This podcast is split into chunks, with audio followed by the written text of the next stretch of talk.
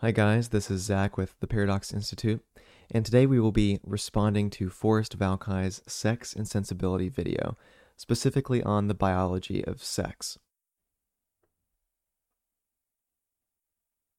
What is the?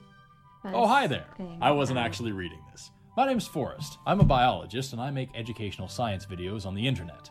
Not too long ago, I made a TikTok video about what it means to be trans or intersex. And ever since that day, I've been tagged in about a thousand different videos of people making the same stupid arguments that we've all heard a million times. Things like, don't oh, say you're either XX stupid or XY, arguments, or huh? boys act like this and girls look like that, or you can't change your gender any more than you can change your age or your species. And I figured that I could make a bunch of different TikTok videos, each one trying to cram into 60 seconds just how asinine these arguments actually are. Or I could just make one solid YouTube video that explains in layman's for a long terms how this whole two gender system works, or doesn't work from a biological perspective. Before we begin, however, we're going to need to get a few things straight. First of all, humans are animals. We are living things, and we are not plants, and we are not fungi, and we are not bacteria. We are animals, and we obey the same laws of Like you said, how does he know? How does he know we're animals? Well, yeah. Okay. First of all, if we're going to talk about classification and taxonomy, Let's start with that. What how is we an classify animal? things. Yeah. and if we're human and that's a solid thing, like we're human, hmm why can we as humans get organ transplants from animals? Like there's infamously a study that was done where they were growing pig and human hybrid organs for Mhm. transplant to make them more successful in humans.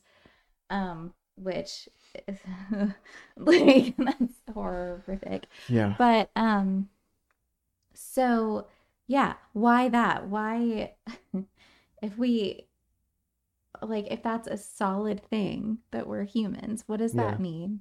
Like Right. are why are we not on a binary like or not binary, a um why are we not on a bimodal Yeah. scale between pigs and humans? Right. Why is there a category that we can say is human and a category we can say is pig, even though we share, Yeah. like with most mammals, the vast majority of our genes in common? How can we differentiate those categories? Exactly. So why are some categories rigid in Forrest's mind, but not others? Right. So he's going to be talking about how male and female are not rigid. Right. But he's saying right here that species, that species divide, at least with like the examples he gave, hmm that that divide is rigid. Right. Fungi, plants, animals Mhm. across those different kingdoms. That those Yeah. are those are real divisions, but Yeah. then he'll say that male and female are not actual Right. realistic divisions. And so see that that's the trick he plays is that all of these things really have overlap. Mhm. They all have overlap. Right. And just Um, because two categories or multiple categories overlap in certain Yeah. traits, it does not mean that those categories are socially constructed. Right. And this whole stupid argument he's making falls apart anyway. As soon as you get into identities like non binary or the neo pronouns, like I said in the How last so? video, because he's saying he's going to go into the brain sex. He's only talking about categories like male and female. But then, okay, well, how do we classify like non binary, like other than appropriating DSDs, which we can only treat because we know which ones are male and which ones are female. Yeah. We only can identify them because of the sex binary. Right. We can only identify what even ovotestes is Yeah. because we know what ovaries are and we know what testes are. hmm He'll get into that later in the video too. Yeah. We can so we can do that. Let's talk about that. Yeah. So even something of- like non-binary, in terms of people identifying as non-binary, it references itself to male and female. Right. Like it, defines itself in reference to male and female. Reference back to something. Right. And it is just really silly Yeah. that he's like doing this. And then again, deconstruction without construction. yeah. There is no replacement for Yeah. anything. Like he's he's he's establishing that there are solid categories. Yeah. But then when it comes to humans, suddenly, whew, oh man, when it comes to when it comes Right. to sex, oh man, that all falls apart. Like we can't we can't have those categories anymore. Even though sex is a far more categorical, far stronger divide than something like species, because sex and the two sexes existed far, far before most species, yeah. more than a billion years ago. Yeah. And so we'll get into that detail as well, but yeah, Sorry, we could just debunk this whole thing right now in the first five minutes, but let's continue. Go for it. nature as every other animal. I'm throwing this in here right at the outset because I want to try to avoid the insane argument that we are somehow special or have some privileged place in this world. We're not, and we don't. Right, Second of why all, throughout the course of this video, I'm going to be arguing against the binary model Means of things like sex and gender, but I'm still going to use terms like male and female and girl and boy. This is just for the sake of convenience. If I were to make a long form argument like this and have special language for the whole thing, this video would be unwatchable. So It's he's going to already use unwatchable, first of all. he's going to use the terms male and female, Yeah. but he says that these it, it's just for convenience. Well, It doesn't. They don't actually have a real foundational he's, meaning. he's saying that. But you know why it's convenient, buddy? Is because you cannot define gender, any gender, because they say there's no way to be this gender. You don't know for sure if that's female. Don't know for sure if that's male because there's this case and that case. And oh, can't say for sure that this is, you know, non binary because there's no way to be non binary. There's no way to be a man. There's no be way to be a woman. Like, so then it's meaningless. There is no definition that he could use. There's no term because the term is not referring to a category, an observable thing that we can look at and be like, "Yep, that's that's that." what or term? Like any term Any for term. gender. Like he can't use any term. Yeah, because he- he's saying that that Yeah. sex is He not a real category. No, gender is not a real category. That's why he can't use a term Yeah, other than boy, girl, male, female, yeah, man, woman. He Yeah. can't use anything else because he cannot define it. He can't observe it. He can't measure it. He can't establish Yeah. a definition for it because non binary can be anything. Yeah. Trans mask can be anything. yeah. All these different genders that we're talking about. Yeah, all of those things can be anything now. And if Yeah. you say otherwise, that is transphobic. Yep. So he can't. yeah, Like, he can't.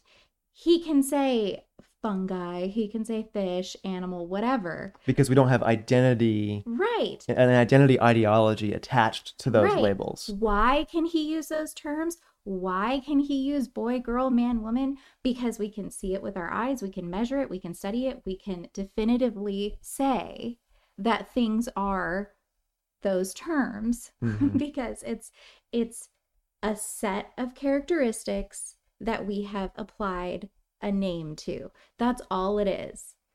So that's why he can't He can't say- not use those terms and and he because- can't use any anything else. That's why he, because we have a shared language Right. for when you say male and female or boy and girl or man and woman. We Mhm. have an understanding of what those terms relate to in the Yeah. world, what characteristics they're describing. right. right? And so that is why he can't dispense with them, is because they are real categories that exist in the world, real physical Right. systems that exist in the world. But even then, he would probably say, "Well, there's no there's no real way to define boy or girl or male or Which he will or he will do, yeah, yeah. I'm sure because I can already see the trajectory of where this is going. Um, which is why he can't do like a video where he would use whatever made up term Yeah. he wants to use, whatever magical gender term he wants to use. Like it's it's not going to go anywhere because it would just be a circular definition of well you can't really i mean usually generally Yeah, and that's the pattern. actually and then it falls apart and then gender means nothing other than how you self identify. See, here's the problem. So as he goes through this video, as we'll show, he continues to deconstruct and deconstruct and deconstruct, and then he tries to uphold and reinforce gender, gender identity as a category, but he has no basis to stand on. right yeah like He's destroyed all his foundation. yeah So it doesn't actually help No. even the people he's trying to support it really doesn't. because he's arguing for categories that can't be defined or the destruction or the dismantling of categories ultimately. I really don't know how he has a, a fan base in the trans community because he's trying to say that there is a definitive way to be trans or whatever. Like, with his just- brain yeah. sex hypothesis that we well, covered not, yeah, not just brain video. sex, but biologically, like, oh, like there's there's a basis for being trans. There's a Mm-hmm. big because you can't you can't definitively say that you're one Mhm. sex or the other. So he's trying to establish that there's there's some some essence to it or some way, but really it's just up to self-identification. Yes, which is meaningless. because those who do identify as trans or just specifically trans activists, they do not want a criteria or measurement right for being don't. trans. So locking them into oh, there's there's some criteria or some measurement that is, you know, trans, yeah, like exactly. the magic magic thing you can't define and shouldn't shouldn't even try to define Right. really because that's you know Because then you're queer people- enforcing categories, right which is very much against queer theory, which is about dismantling and subverting yeah categories and subverting the norm. right Okay, let's continue. So oh I'm counting on you to be able to follow along. Mm. You're also going to need to understand some pretty basic biological terminology, Don't- so I'm going to run through a don't very put quick the vocab list for educational you. burden If you on don't want me. to sit Okay, through let's that, see- just let's jump to this part of the video. But I strongly encourage that everybody stick around because this might help avoid some confusion later on. Cells are the most fundamental unit of life. In fact, they're the smallest things that we can call alive. Your body is made of lots and lots of cells of all sorts of different shapes and sizes that all do different things. DNA is the instruction manual that your body uses to do most things, mainly just making proteins. You have DNA in almost every single cell in your body. A long stretch of DNA that codes for one particular thing is called a gene, and a bunch of DNA, a bunch of genes, all squished together and coiled up into a little wad is called a chromosome. Humans have 46 chromosomes that are broken up into 23 pairs. You get 23 from your dad and 23 from your mom. Each pair does pretty much the same thing. By the way, fun fact if you were to take all of the DNA out of just one of your cells, all 46 chromosomes, unwind them all and stretch them out end to end, it would be about as long as me, a little over six feet long. And that's just in one cell! Another term that you're want to know is the term dimorphic. Wow So, first of all- about his height Yeah. First of all, you have the different categories of gene, chromosome, Right. DNA. Those are different categories that have specific functions in biology, and he's describing those functions. But how how can he do that if Right. Also, I love that he said humans have this many chromosomes. Yes, which does not get- account for chromosomal disorders. no, it does not? But he'll get into that later on. Yeah, I know, But- but, that's what I'm saying. Right. Like if he's, going to deconstruct based on, oh, well, you can't call it this because, you know, you have this exception sometimes. Like, yeah, isn't that isn't by saying that humans have a certain pair of chromosomes, that is what he's saying is the standard template, which he directly argues against later. He says there is Right. no standard template later. right. He just said that there's that's the template. so That's what humans are given. like, and he says that they're given a half by the mom and half by the dad. mm, what are what's what a mother are, and what what's is a mother? father? Yeah, exactly. Exactly. There must be some meaning for that. it is so hard for me to watch this and not just like yell at him the whole time because he's just it, Well, he contradicts himself. we're just getting started, so you better buckle oh up. Oh my god, why did you do this to me? It's a it's a weekend. Yeah. I don't need this kind of stress on a weekend. so now he's going to talk about dimorphic. Great. Di means two, morph means shape, so dimorphism is the state of having two different shapes. This is what we call it whenever a species has differently shaped males and females. And in case you want to know, the term for having males and females in the first place is called being dioecious. A monoecious species only has one sex, a dioecious species has two. Okay, this is the first part where there's uh, just a blatant error, and it's in the definition of dioecious and monoecious. Dioecious and monoecious are terms that are used in plants specifically, and they're a way to describe sexual systems in plants and how, how male and female are composed in plants. Dioecious is a term for a plant that has separate males and females. So, an one individual plant will just have male flowers, and another individual plant will just have female flowers. So di two, and it's separated into into two different plants, the sexes in two different plants. Monoecious, he said, monoecious describes species with one sex. That's not true. Monoecious is a term for male and female systems where the sexes exist in one plant. So, for example, one individual plant will have a male flower and a female flower. So it's two mm. sexes in one. It's not one sex, it's two sexes in one. That's why it's mono, monoecious. And Wow, he got something wrong catastrophically. What a shock. Oh Yeah. my gosh. w- with the Especially actual. with the definition. yeah, exactly. Oh my gosh. That the- is so weird because he loves definitions Yep. of being consistent. Got it them. wrong. Oh my gosh. with the actual with the actual suffix ecious that means that describes the arrangement of sexual organs it's how the male and female systems are composed so di just means separated male in one individual female in another individual and mono means male and female in the same individual two sexes in one so that's a basic error that he, he had at first. I think have you done that in a video? Like covered that in a video? i have not no that'd You be helpful too yeah Yes. because there are many complex terms Yeah. for sexual systems in plants but there's still male and female systems it's just there's different ways that those male and female systems are composed So like a hermaphrodite would be monoecious.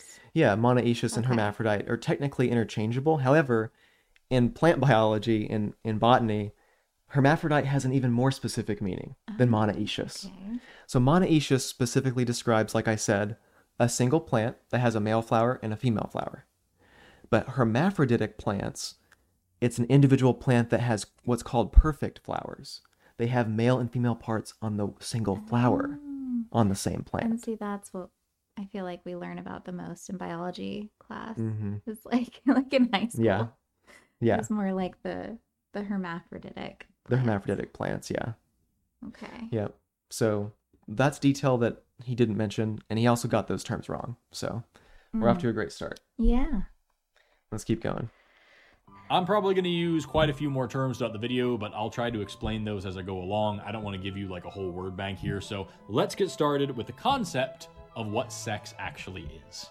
In biology, sex is not just the term for the act of reproduction through gene blending. It's also the term for how we characterize and categorize males versus females. And in the world of biology, your sex is determined by the size of your reproductive cells, which we call your gametes. If you have lots and lots of very small little gametes, we call those sperm and you're a boy. If you have relatively few very large gametes, we call those eggs and you're a girl. Now, right away, you can notice that there's a pretty big problem here. What if you don't have any gametes? What if you're infertile? Does that mean that you're neither male nor female? The thing that you have to understand about biology is that all we're trying to do is define and calculate what nature is already doing all on its own. Life makes all the rules and breaks all the rules all the time. So, as biologists, our job is to try to just carve out a hole for the peg that nature has already given us. And not everybody's going to fit into that slot. The point So, first of all, at the beginning, he says that sex is determined by gametes. This is a fundamental error that he's doing. When he says determined, he's using the term wrong. What he means when he says determined is, I think, that's how we identify or observe sex is by mm-hmm. gametes. But in biology, the term determined has a specific developmental meaning, which means the trigger or the developmental decision that determines or that decides what path you'll go down. So whether you whether your gonad will differentiate into male or female, whether it's testes or ovaries, that is how sex is determined. It's it's that's the determination decision in mm-hmm. development. And then as you develop, then you develop the internal and the external genitalia. And then we define your sex based on your reproductive system and how it relates to sperm or egg production. hmm But he was saying that sex is determined by gametes. No, it's determined by genes in humans, Yeah. developed in the womb, and defined by the reproductive anatomy you also, develop. um, kind of bothered me that he's saying like it means you're a boy or a girl rather than saying male or female. Because one thing activists love doing is saying, no, boy, girl, man, woman are different than male, female, right? No one is conflating male, female with boy, girl, man, woman, is what they'll say, because gender is different, right? Mhm. So that was weird, first of all. Mhm. Second of all, what age range is this video for? Because why would you be I don't know. It feels it feels condescending to be talking to like adults and being like, that Yeah. means you're a boy and like Yeah. rather than when these terms apply not only to obviously like every individual in humans but across all these species so Yeah. and we don't say that that a male dog yeah, as a a boy. boy. I mean we do, but like sometimes, but it's not- colloquially, yeah it's not it's not the scientific term. yeah, term no. And if he's trying to be like all super sciencey and whatever in this Yeah. video, which hmm, well, um, like wouldn't he? Shouldn't he be using male female because Right. that's the overarching Right. term? Like it it feels weird for him not to be using that. I don't know. It just it feels kind of condescending. Like he's trying to make it for kids or something or yeah I don't know. It just it feels weird. Let's also talk about the infertility fallacy that he brings up. He says that, well, what about people who are infertile? Well, my response is if I define what an eye is, or we define what a kidney is, it has a certain function. If I then say, well, what about blind people? Well, that doesn't call into question what an eye is. No. It doesn't call into question the eye's existence or how it functions. No. It's just saying that, well, there's certain people where that function is not present. It's not functioning Right. correctly. And we know, like, this is how we can treat medical conditions. Again, I'm going to come back to this. This is how we can treat medical conditions that are treatable, that are fertility conditions, that are a condition where someone has lost their sight or what have you, because we know what the overall structure is, what the parts are, what goes into it, and how, like, with the technology that we have, we can restore that function. All biological systems have a structure and a function. Right. And just because that structure is maybe not functioning does not mean that the structure is not there. Doesn't mean that we can't define the structure. Yeah. And the same concept applies to sexes, to male and female. Males and females have specific reproductive structures involved in producing and releasing either gamete type. And, And- just because it's not doing that at that time doesn't mean that they don't have the structures, And right? we can see that on not just a level like, you know, with humans and organs and that kind of thing, but we can also see it on a micro level with cell structure and their functions. Like that's how cancer develops, Mm-hmm. Yeah. is because the function of the cell is corrupted and it ends up Yeah. like going bananas. Yeah. And we can see that on a macro level with ecosystems and how they function, with the water cycle and how it functions. And when something's wrong with it, we can identify what it is and try to fix it. hmm So it's again like it's weird that he's trying to say that because something may not function properly, like as it it should be functioning, like that means that oh nature just breaks the rules sometimes Yeah. just because it feels like it like it's not a rule that is broken intentionally or by design or It's not even a rule that's broken. yeah It's, just that the, the structure is not it's currently just that functioning. something went awry in that particular function and it's not able to work the way it's supposed to and like that can cause a lot of other issues because it's like a, a ripple effect so it's it's really offensive and just ignorant to Yeah. say like it just nature just breaks the rules like come on really How do we treat infertility? A male develops and he's infertile. He can't produce Right. mature sperm. How do we know he's a male, first of all? yeah It's because he has the testes, which produce sperm. right And we can treat him potentially and see what's wrong inside those testes because we know what the function of testes are. And how do we know what menopause is? How do we know what a menstrual cycle is? We only know that a menstrual cycle needs to happen in females because we know what a female is, because we know what the function of those structures are. hmm And same thing with menopause. Like it it's so bizarre to me that he's doing this. Oh Yeah. gosh. And trying to act like he's doing it without offending anybody and he's doing it for the benefit of people Yeah. because by erasing taxonomy by by turning taxonomy into swiss cheese this way and and putting holes in it and whatever he's not helping anybody. Mm-hmm. and he's spreading misinformation and he's acting like it's unimportant Mm-hmm. when it's extremely important. Like if i see a snake just telling me it's a snake is not going to help me. Like do i know if it's a venomous snake? Do i know if it's endangered? Do i know like is it a snake that's more likely to bite or not? Like this is why taxonomy matters and classification Yeah. like matters If you can't classify anything, you also can't treat any medical Right. problem.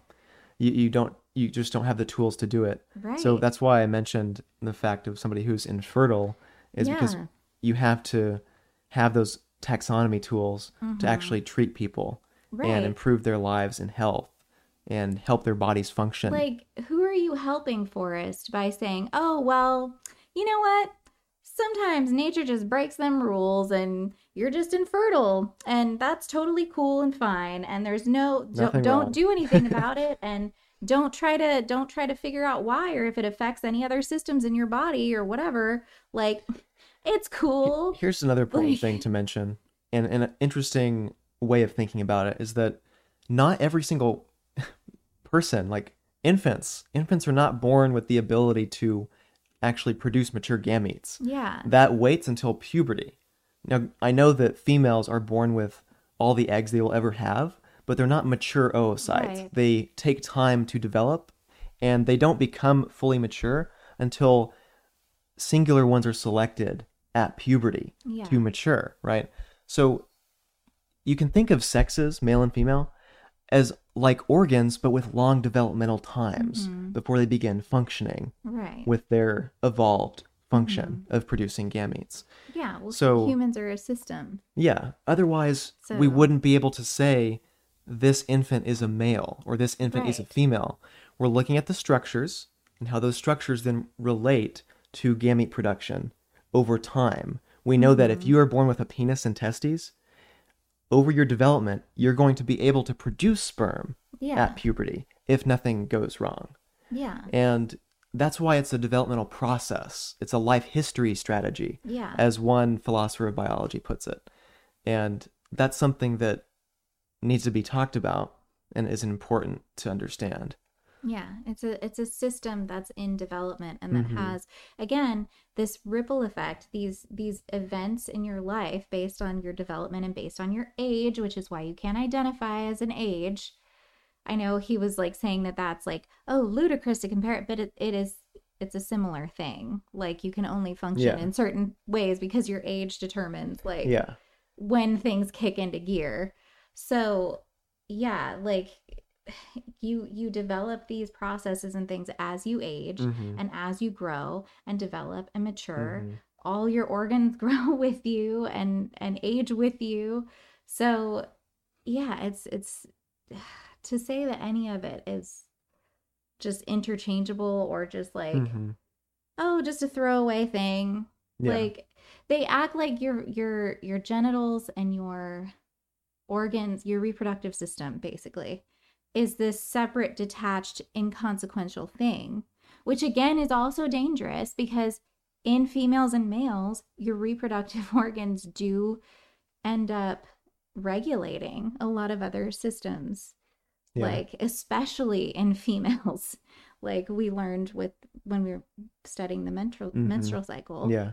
like all of that contributes to bone health organ health mental health like yeah, Yeah. so Yeah, the obfuscation of that can be really dangerous it and is dangerous and create medical misinformation yeah that those differences don't matter. exactly And that's not true at all. it's not true Okay, let's continue.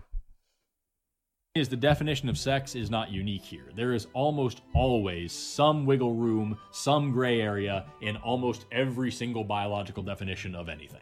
It's It's one of the reasons I became a biologist because life is weird as shit. so yeah, the fact that I just gave you an actual textbook So, definition and then immediately blew I a big hole in it should give you a pretty good idea of how the rest of this video it's is going not to for go. kids. Ignoring the Yeah. fact that an individual of a dioecious species might not have any gametes at all, the fact that we base sex on gamete size in the first place raises a lot of serious concerns. There are several species that are dioecious, they have males and females, but their gametes are all the same size. Huge error here. Huge error. He's talking about isogamous species, species that do not have male and female sexes. They have what's called mating types, where these mating types produce gametes that are the same size. They don't produce sperm or eggs like males and females. They produce gametes that are the same size, same behavior, and they don't they invest equal levels of resources into the offspring. Isogamy is a more ancient form of sexual reproduction that exists in fungi and algae, but it does not exist in most of the plant and animal kingdoms. And so to say that they're male and female sexes, no biologist worth their salt would ever define an isogamous species as having male and female sexes or conflating mating types with sexes. In fact, the biology literature makes it very clear that mating types imply isogamy, same size gametes, and sexes, male and female, imply anisogamy, differently sized gametes with different levels of contribution to the to the zygote. So again, this bothers me because he's obfuscating eh, like again um by saying, "Oh, some species." He's not saying that it's fungus. He's not saying that it's algae. Yeah, exactly. He hasn't described He's saying species. some species. It could be kangaroos. he might here, but I can't remember. Like, but we'll see. Yeah, let's keep going and we'll see. They differentiate into what we call mating types, which you Mating could types. call like male and female, but the only thing You could not call them male and female. The biologists call them plus or minus or give them dis- different types of designations because they understand that male and female are defined by differently sized gametes, sperm and eggs. More ob- obfuscation. Yes. You'd be mm-hmm. going off of there is who's giving and who's receiving the gametes. And if we tried to define everybody that way, then things like seahorses would have their sexes swapped because the females deposit the eggs into the males and then the males fertilize them and give birth to live young. Again, obfuscation.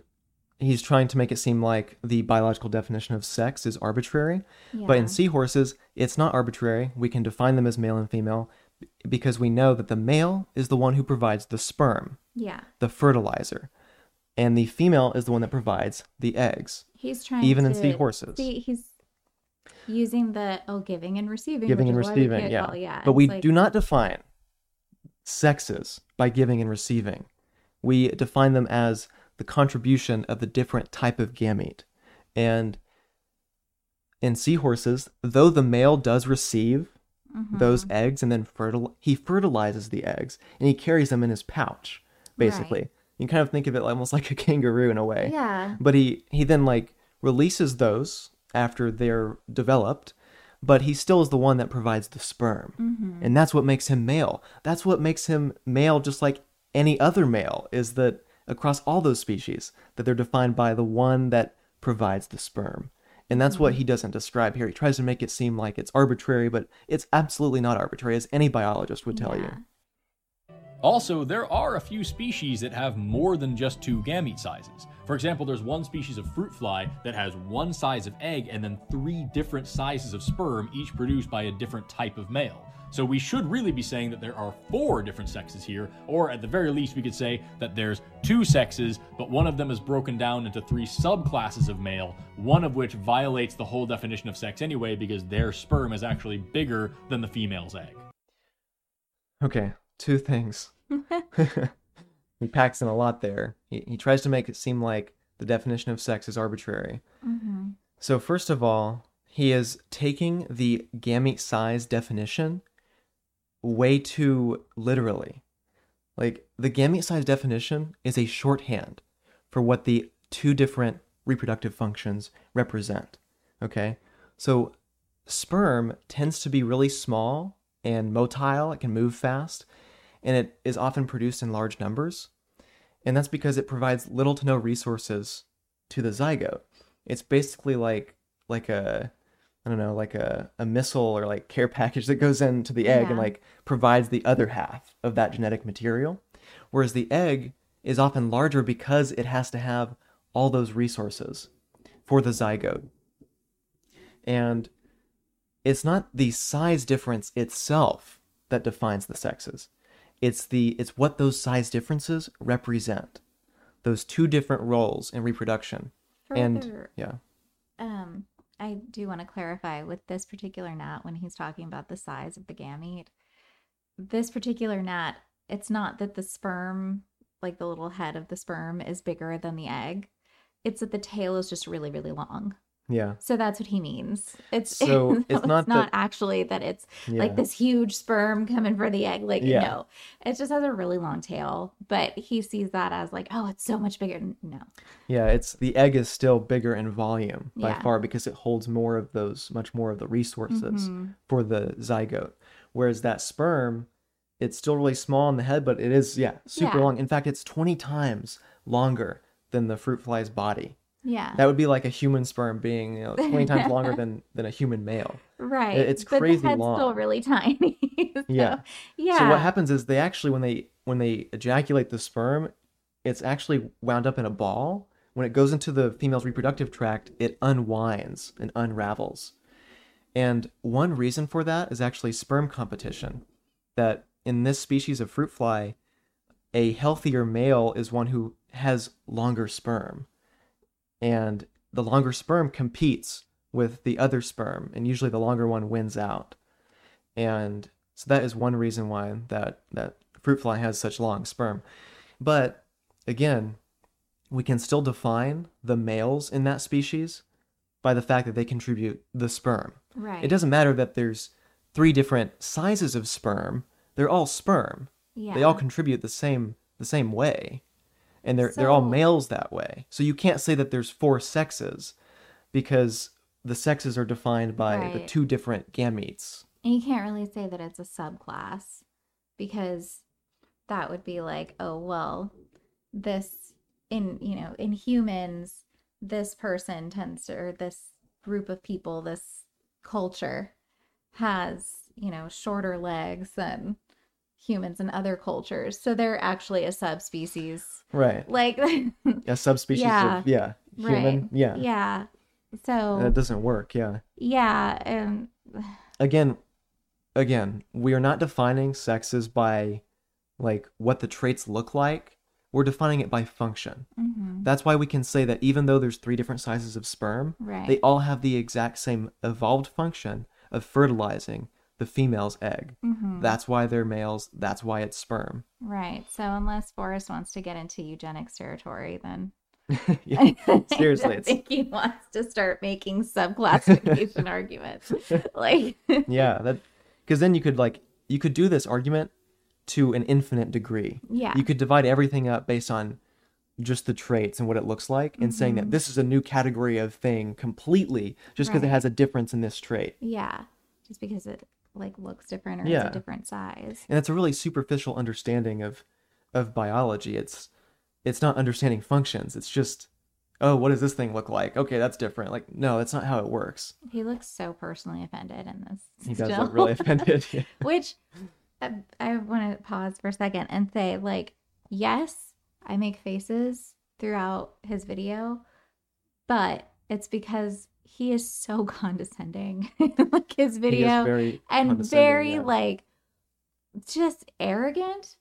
And I he comes across as though he has uh, all this complex complex information that yeah, that nobody else understands and that he's like the savior to provide it all and you gotta yeah. listen to him and yeah it's just and not I don't um I don't take kindly to people arrogantly misrepresenting information, especially when it comes to things like biological sex because I have so many friends and things like that that have DSDs and it's or even like infertility and things like that like it is extremely offensive in my Mhm. opinion so to see somebody with this level of arrogance do that i i'm sorry but i don't respect you and i'm gonna make faces when you make stupid claims and when you're being an arrogant jerk so yeah yeah that's i just want to clarify in case anybody like wants to accuse me of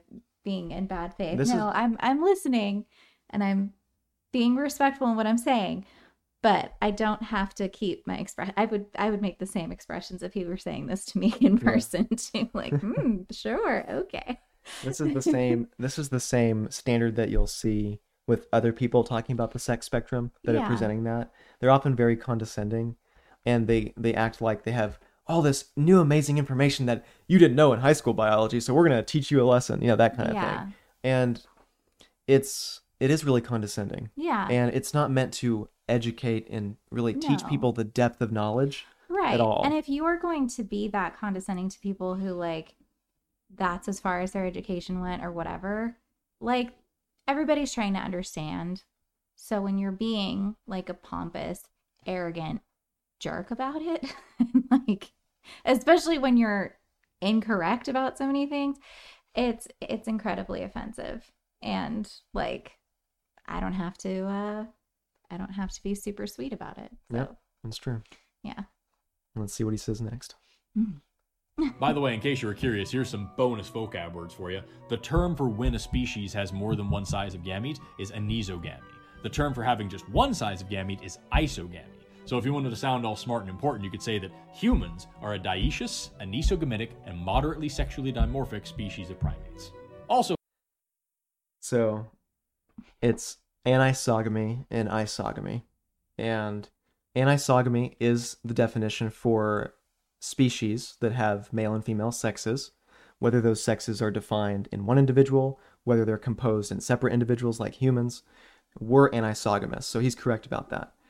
He says we're dioecious, and you can use that term for animals, but technically it's a plant term for, as we said before, you know, a male Mhm. plant and a female plant in separate individuals. Yeah. In humans, if you want to use a term for dioecious, it's actually gonochoric or gonochorism. And that is a specific term that applies to animals, just animals. And that is where individuals are either male or female through their entire life cycle. And so we are an anisogamous species. Humans are gonochoric. We have male and female in separate individuals. We cannot change our sex. And yeah. So if you want to yeah. actually sound smart, don't say what Forrest said because it's not really accurate. yep.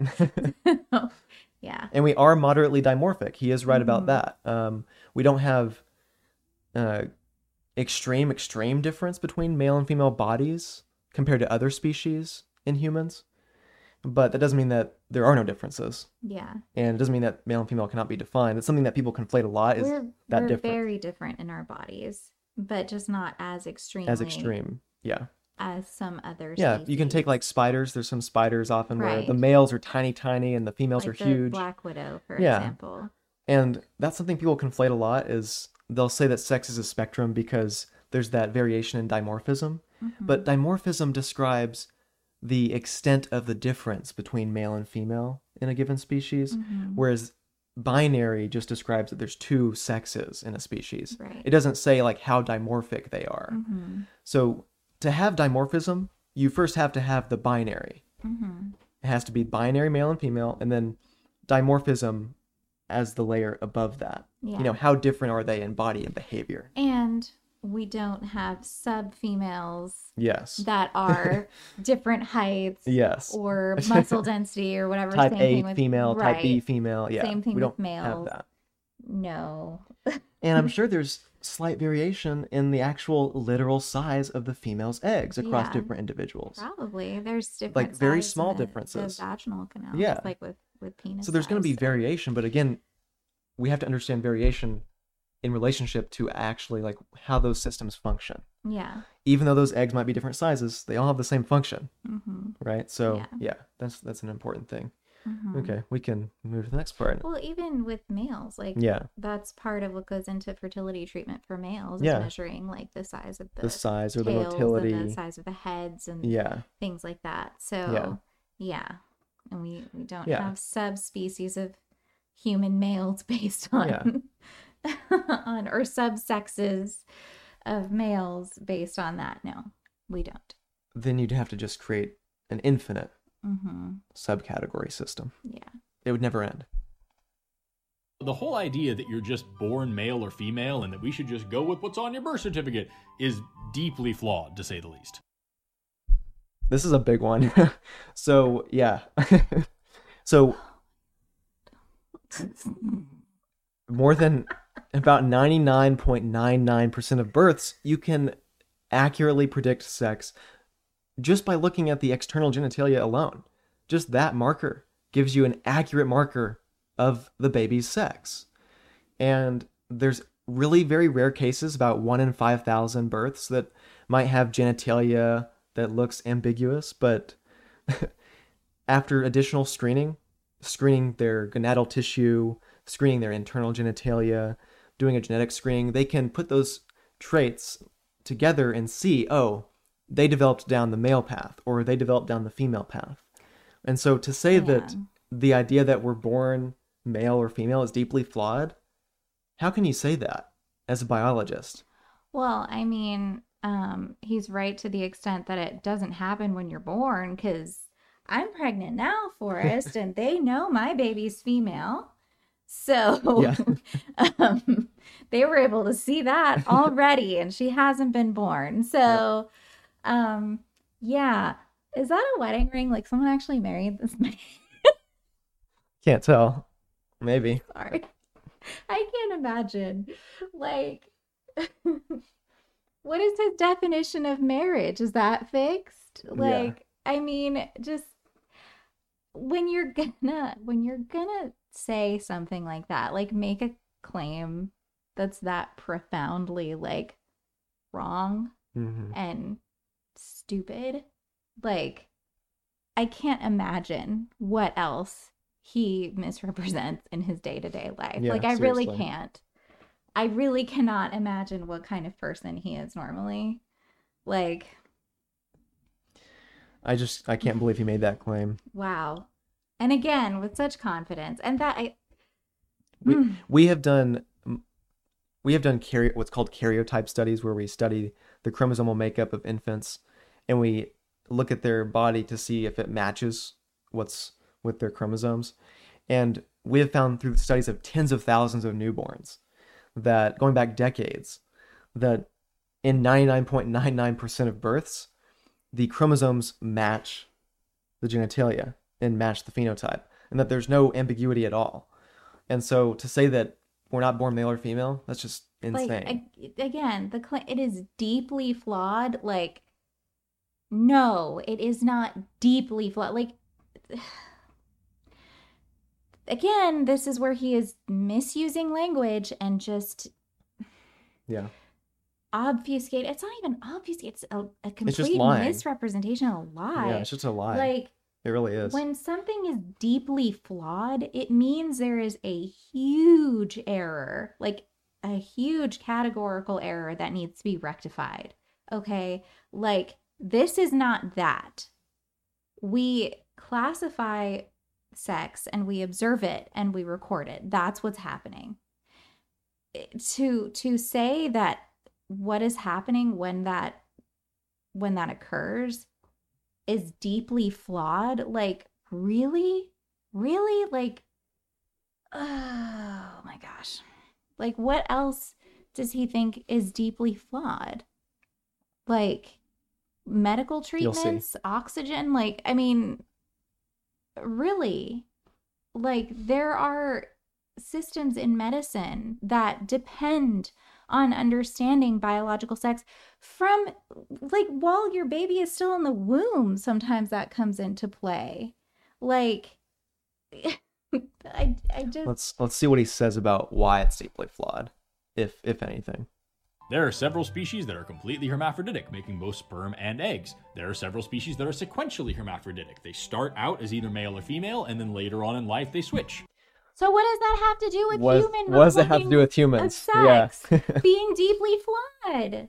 Like, babe, that's not the same thing. like, please, like, so let's oh clarify that. So he said the idea that we as humans are born male or female is deeply flawed, and he he suddenly goes to other species that have hermaphrodites yes. or sequential hermaphrodites. Now, first of all, like that's deeply flawed. What he just did yes, is deeply flawed. deeply flawed. To, to say that it's that the recording of sex on your birth certificate it based on like how we classify sex and everything is deeply flawed and Mhm. then jump to like hermaphrodites and other species that's deeply flawed buckaroo okay like don't oh my we can god and we can still define male and female in those species because they have male and female roles. It's just that they're Yeah. composed in different ways. yes The the simultaneous hermaphrodites, like in slugs, they have male and female in one individual, two Right. sexes in one. The clownfish or the sequential hermaphrodites that change sex, we know which we know whether one is male or female depending on what gamete type they're producing. It's producing sperm or eggs, what role they're fulfilling. Mhm. They they can switch between them depending on environmental circumstances. Right. But that does not mean that male and female are undefinable. No We like can that's the only reason we can, define yes. them as changing sex is because we know what male and female are in the first place. Now when it comes to humans, no human is a hermaphrodite. no You'll see in the medical literature that they often use the term hermaphrodite or have in the past for humans with rare developmental disorders, but that is a misnomer. Mhm. Going back to 2005, there was a call to abandon the word hermaphrodite applied to humans because it's clinically problematic and scientifically specious. It doesn't have scientific footing. right A hermaphrodite, by definition, is an animal that can reproduce as both male and female. It has both systems Mhm. together in, in one. It's a species strategy. yeah Humans don't have that species strategy at all. no And to call a human with a developmental disorder a hermaphrodite is a pejorative, it's ignorant, it doesn't help the actual patient get medical care, it doesn't describe No. their actual condition.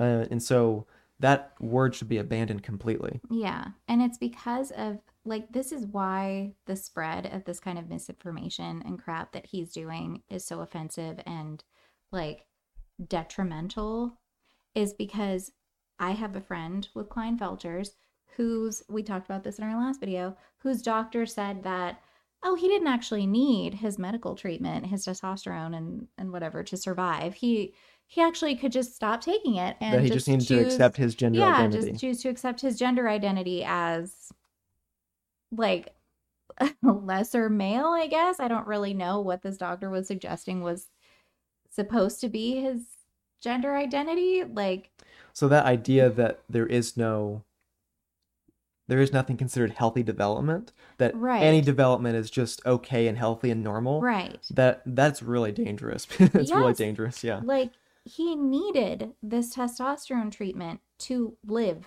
Like, it's not like when trans people say, Oh, I need the hormones because if not, I will, you know, unalive or whatever term YouTube determines is okay to use here.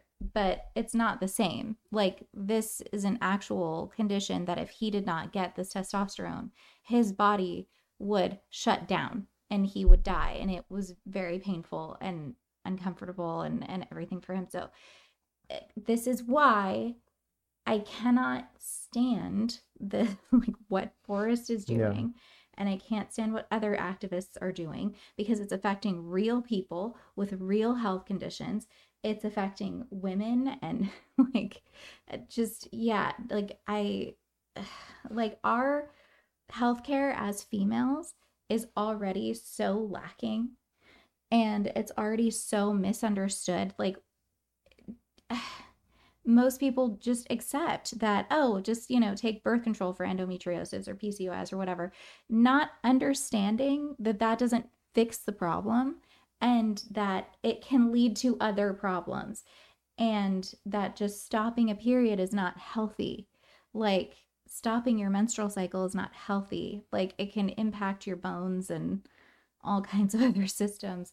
So, yeah, like, just that kind of rhetoric is taking us backwards in healthcare. It's not helping anybody. It's not progressive. It's not progress. It's not healthy. It's not helpful. It's not kind. It's not inclusive.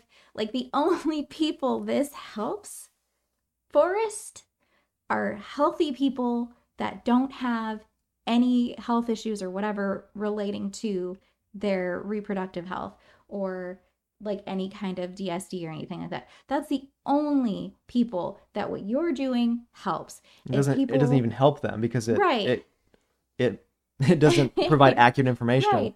But It- it, but it makes them feel real lies to them. special. Makes them feel real special and confident, I guess. I don't know, on TikTok or something. That's that's it. That's the only people it, up ahead if they were to have an issue with their reproductive health or what have you. Like and you've done all your damage, is it going to help them? No, they're going to have a complete misunderstanding. They're not going to know like what to look for or if they should look for it or if something's a problem. They might think that if they're born with, let's say, they find out that they're born with an extra chromosome that causes a chromosomal disorder, they might think that that's just normal and healthy. Yeah, nature normal just part broke of the rules. Human variation, and that it doesn't need to be treated. Right. When in, in actuality, it does need to be treated on a medical level uh, to actually improve their health and well-being. right. It doesn't mean that the person is disordered, which they often use a straw man in that way, but it just means that they have a disorder and right. that it, it is helpful and important to treat that disorder yes. in any way that they can in a safe and effective way. Right. And and this kind of thinking is so so regressive and so harmful and he's just trying to make it cute. And it's like it's not Mhm. cute. It's not cute. It's really not cute, Forrest. Just like your PFP on Twitter is not cute. It's weird.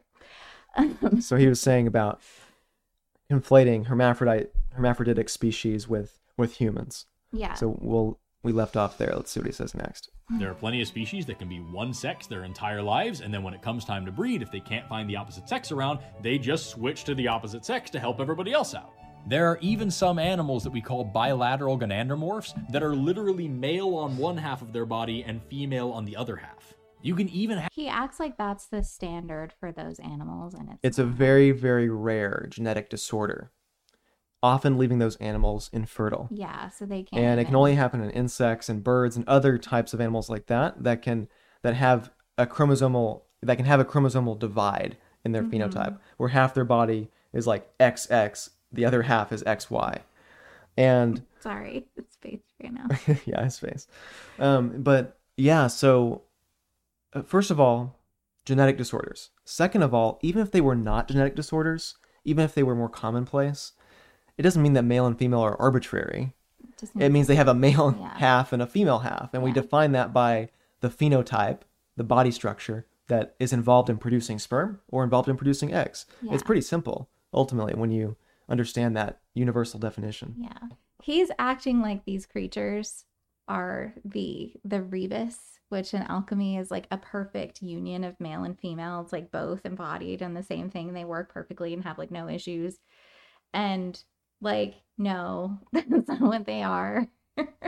Yeah, those species like insects or those birds, those species that he's talking about with the gynandromorphs, they are gonochoric species. They're either male or female on a species strategy. They don't have hermaphrodites as a species strategy. No. And whereas the Rebis, and that is Yeah. a hermaphrodite, they're a true hermaphrodite. yeah. And yeah, so that's the difference. Yeah. Um that that that's that's what they do. They act like it's this magical like Right. They can reproduce as both, the they have both systems, but they don't. no. In fact, they usually just have one system Yeah. or a partial vestigial secondary system that doesn't work. Yeah. And you know what? I won- I wonder like what he would say um applied with gender identity to everything. Yeah. like again, these this whole identity argument really doesn't apply to anything else. So while he's saying humans aren't special, like at the same time that's his entire platform is humans are special because Mhm. we we can be trans like just so contradictory all the time have that whole setup just in your gonads. Ovotestes are when you have ovarian tissue on one side and testicular tissue on the other side of the same organ. That happens sometimes in humans and other animals, and there are even some species where that's the normal ground state of all females. So he's talking about ovotestes, which is a rare genetic disorder in humans, and there have only been about 500 cases reported in the medical literature. Now, this can affect females and it can affect males. It's when you have a mix of ovarian and testicular tissue inside your body um, during during development, and there are many many different causes many different genetic causes. It depends on the individual. Sometimes a gene might be translocated onto another chromosome. So a, a male making gene might be upregulated and make testes tissue inside the ovarian tissue, or vice versa. And what they find is that these people who develop this disorder, they develop one main reproductive system with vestigial elements of a secondary system. Mm-hmm. And when they are fertile, usually it's only the ovarian tissue that's functional. There have only been three cases of sperm production or of uh, males with this condition fathering children. And there has not been a documented case where a person develops both systems completely and fulfills both reproductive roles. And in ovotestes, um, otherwise, aren't they referred to as streak gonads? That's something else. So, Okay. a streak gonad is a gonad that has not differentiated at all. Okay. due to a genetic disorder. So the clusters of cells just become like uh, clumps that don't differentiate into testes or ovaries. They just stay kind of undifferentiated. Okay. And so with ovotestes, though, don't they have to remove some of the tissue? Otherwise, it can become cancerous. Or There is a higher cancer Yeah. risk with ovotestes because of that competing tissue and the mutations involved. Right. Yeah. So it's not. Oh, just a fun, just a fun fact. Almost all of those Like- people who develop that disorder are infertile, and it greatly impacts their hormone system, their internal genitalia.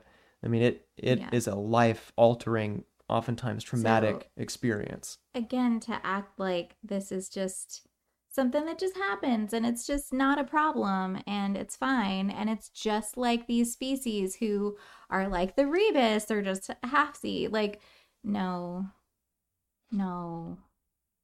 Yep. Like, he he also conflates it here with like a species strategy, like an evolved strategy. Right. And this is not an evolved strategy. It's a it's a genetic disorder, and to conflate those two is is is not uh, uh not what am I trying to say? Not appropriate or not healthy. Not not Right. uh not best practice when discussing medical and conditions. The other thing too is because he is spreading this misinformation. Like if someone were to meet someone with one of these DSDs or something like in the wild, like in the city somewhere, and they were to just be like, I know all about your disorder. I heard it in a Forrest Valkai video. And it, they like say some of this stuff to them. I can't like Or think they're not they're not Yeah. male or female and treat them as though they're like, like this hermaphrodite. how, how dehumanizing and how offensive.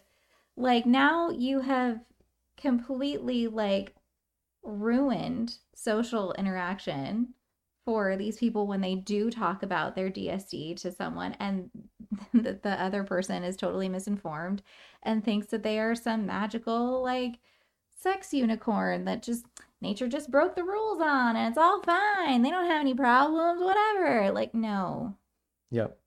Yep. Our our Mm-mm. systems, which I think I think we'll get into later, but our sex development reproductive systems in humans, they're mutually antagonistic. So like as one system develops, it inhibits the opposite sex system.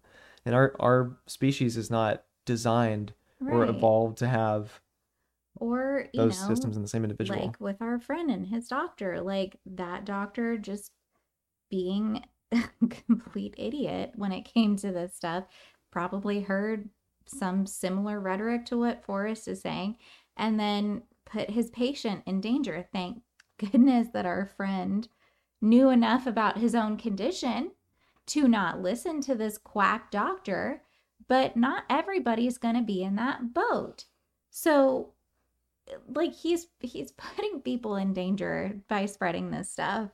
And i really really hope i implore you forrest to stop doing this because it's very dangerous it's extremely dangerous and it's so offensive like please stop you're you're hurting people bud like you are i i really want to believe you're not a bad person and you don't want to hurt people so please don't do that.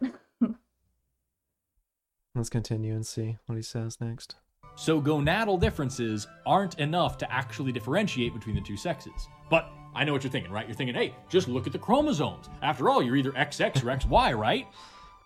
Not exactly.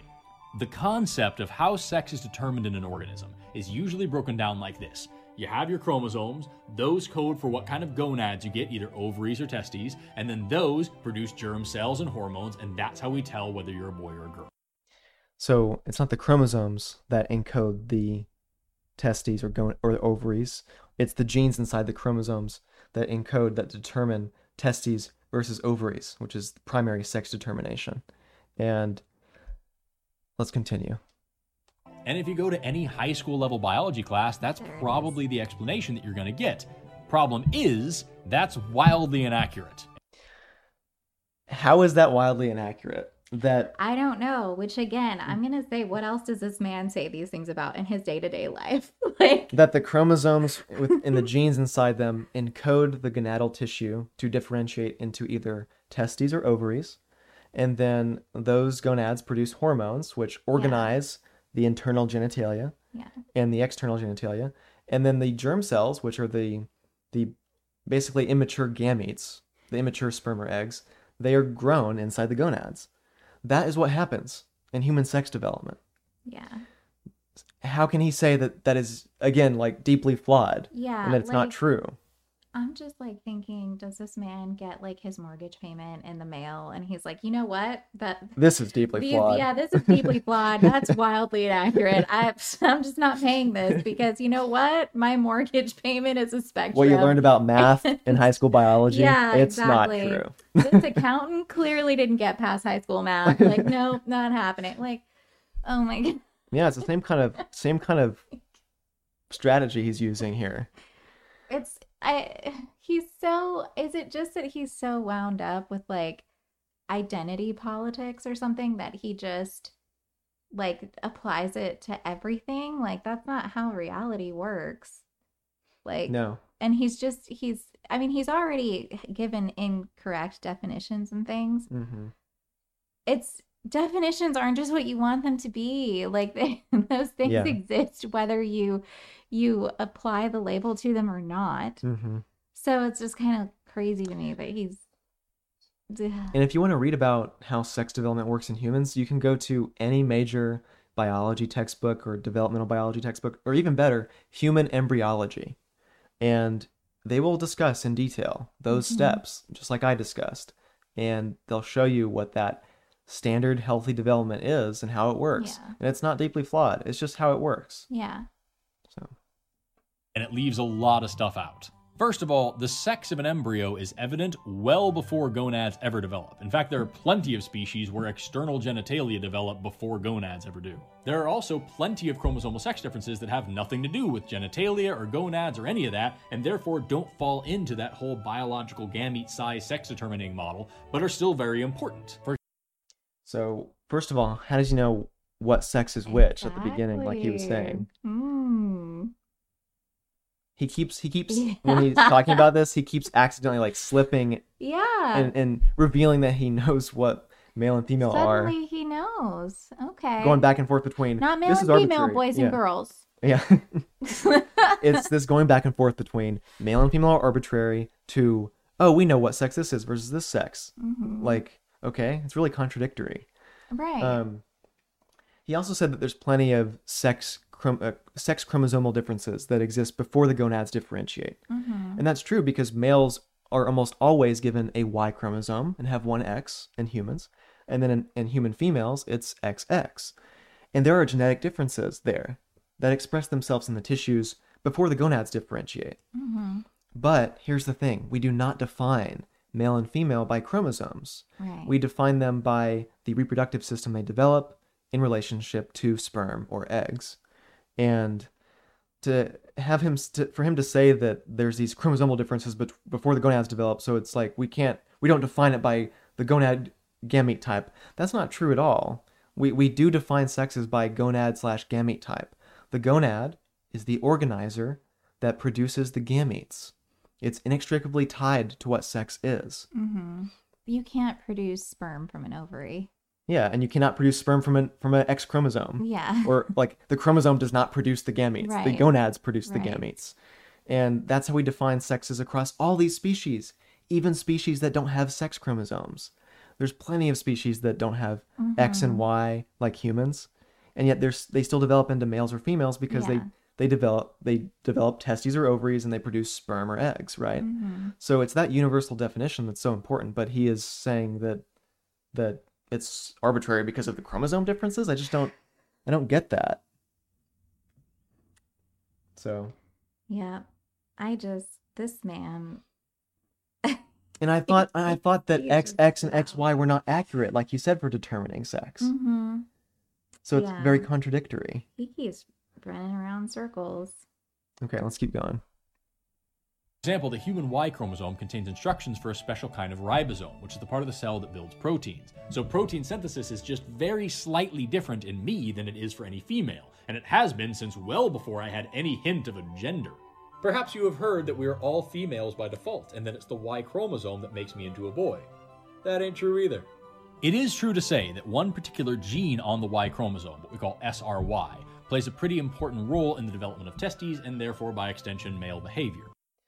So it's true that we don't all begin as female. Right. We we all begin as male or female determined by our genetic profile at conception, and then our body develops around the sixth week or seventh week down the male or female pathway Yeah. based on sex determining genes like SRY, which he mentioned there. And SRY determines male sex by differentiating the gonad into testes, hmm whereas other genes absent of SRY will upregulate ovaries and develop a female. But yeah, we don't start out as female. No. We start out as male or female. But Yeah. but but how can he say yeah. that if the categories don't mean anything? I also love how he just threw in gender. Like, Right. He's been talking about sex this whole time, but then is he conflating now gender and sex? It, is he using a different he meaning for gender? We, we don't know. He hasn't defined it. He just used it right here, but has not defined it. Because didn't he say any concept of a gender? Yeah. So, at what age do you conceptualize your gender? What is gender in the first yeah, place? Like in his mind. Yeah, and like, Yeah. doesn't again that make it seem like it's mm, just something in your head that you came up with rather than like something you develop Mhm. that is meaningful to your Yeah. body and like life? Yeah. So, So now he's going to go on to describe more of the like, genes, There's just more rampant transphobia from poor Spelk. creating category differences. Well, no, like Upholding just category. saying gender is a Oh, okay. Yeah. I can't remember if he said conceptualize, but Yeah. I'm pretty sure he did. So now he's going to talk about more sex determining genes. Mm. So, for example, when the SRY gene was spliced into XX female mice, about 30% of them developed male testes, male genitalia, and even male behaviors. Similarly, when the SRY gene was cut He was talking about XX mice. So experiments in XX and XY mice where the researchers take that male sex determining gene, SRY, and they translocate it onto an XX fetus. And what happens is because it has that make male genetic information, it makes it makes a male. It turns the it turns the bipotential gonads into testes, and they develop a penis and all the male genitalia. I would really love it if we stopped experimenting on animals. I Yeah. know that we have to in a lot of cases, but in this kind of situation, it feels particularly like unnecessary. Yeah. Like, You could argue that it's important for fertility research and trying to understand how to treat reproductive conditions. But yeah, there's a big part of it that is really, really not humane because it, it is causing Yeah. disorders in these animals that mhm. otherwise they wouldn't they wouldn't have. yeah, So it's a yeah yeah, I know it's it's a necessary evil in some situations. I just don't like yeah it. no it's not fun. But also, I I think it's funny that he's leaving out a big one that he could like claim is the ducks. Ducks can change their sex with females anyway Hmm. if they're Explain that more. Okay, so in ducks, which I learned from someone on Twitter actually who explained this to me, and then I looked it up and I was like, what? Um, ducks, the females can change their sex into males if their ovary is damaged because they only have one ovary. And if that ovary is damaged, then they develop into a male that can produce sperm, their feathers and body and everything actually change into like male plumage and all that stuff. Like even their tail feathers will curve. And um, yeah, they can mother, like be the mother to ducklings and then later father ducklings. So they basically have a a genetic program that tells the ovaries, okay, you're not functioning properly anymore. Right. We need to upregulate male genes yeah. that transforms the ovaries into testes. Yes. Which is crazy. That has not been documented in any human. No. That's that is specifically Yeah. a special thing that well, we know that, in, yeah. in ducks. We know that if a female doesn't have ovaries, like a female human, or her ovaries are damaged or whatever, she goes into menopause. It's not Yes. something that. Now, if we find a human who somehow miraculously uh, degenerates their ovaries and their female system and then develops testes and a male system, that would be a sex change. But we've Yeah. never seen that ever observed in humans. And again, something that could only happen in females. Mhm. So we have to ducks. know that they Yeah. were female first and then became male. Yeah. Like it's not the case Yeah. where a male duck can become a female duck. Yep. So So at least as far as I know. Like, so here he's talking about XX mice, and this just shows the importance of sex determining genes for developing you as a male or female. mhm, You're moving around that important genetic information, right. and of course, that XX mice is going to develop as male now that it has male making genes like SRY. Which It doesn't call into question what male and female are, it reveals the genetic mechanisms that Yeah. control male or female development. So let's let's continue.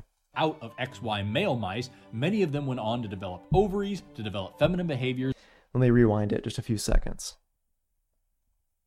X female mice, about 30% of them developed male testes, male genitalia, and even male behaviors. Similarly, when the SRY gene was cut out of XY male mice, many of them went on to develop ovaries, to develop feminine behaviors, and even to be able to get pregnant and have litters. So this is the opposite. This is XY females, where you take out the SRY gene in a zygote, in an embryo, and that a mouse embryo develops as a female. They develop ovaries, they develop a female reproductive system, and that's how they're able to actually uh, ovulate, gestate, and give birth, right? It's because they, they don't have the male making genes. And so the female making genes are upregulated in, in their absence. And that reveals that that ovarian development is an active process, just Yeah. like testes development. You need certain genes for ovarian development, just like you need certain genes for testes mm-hmm. development. And it's about this mutually antagonistic, you know, back and forth system. Right. And that's what these these experiments reveal. And also one more thing. So, how do they develop how do they develop eggs?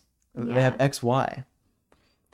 What we learned back in the 90s with studies on mice is that the germ cells, the cells that we that will become sperm or eggs, they don't originate in the gonad.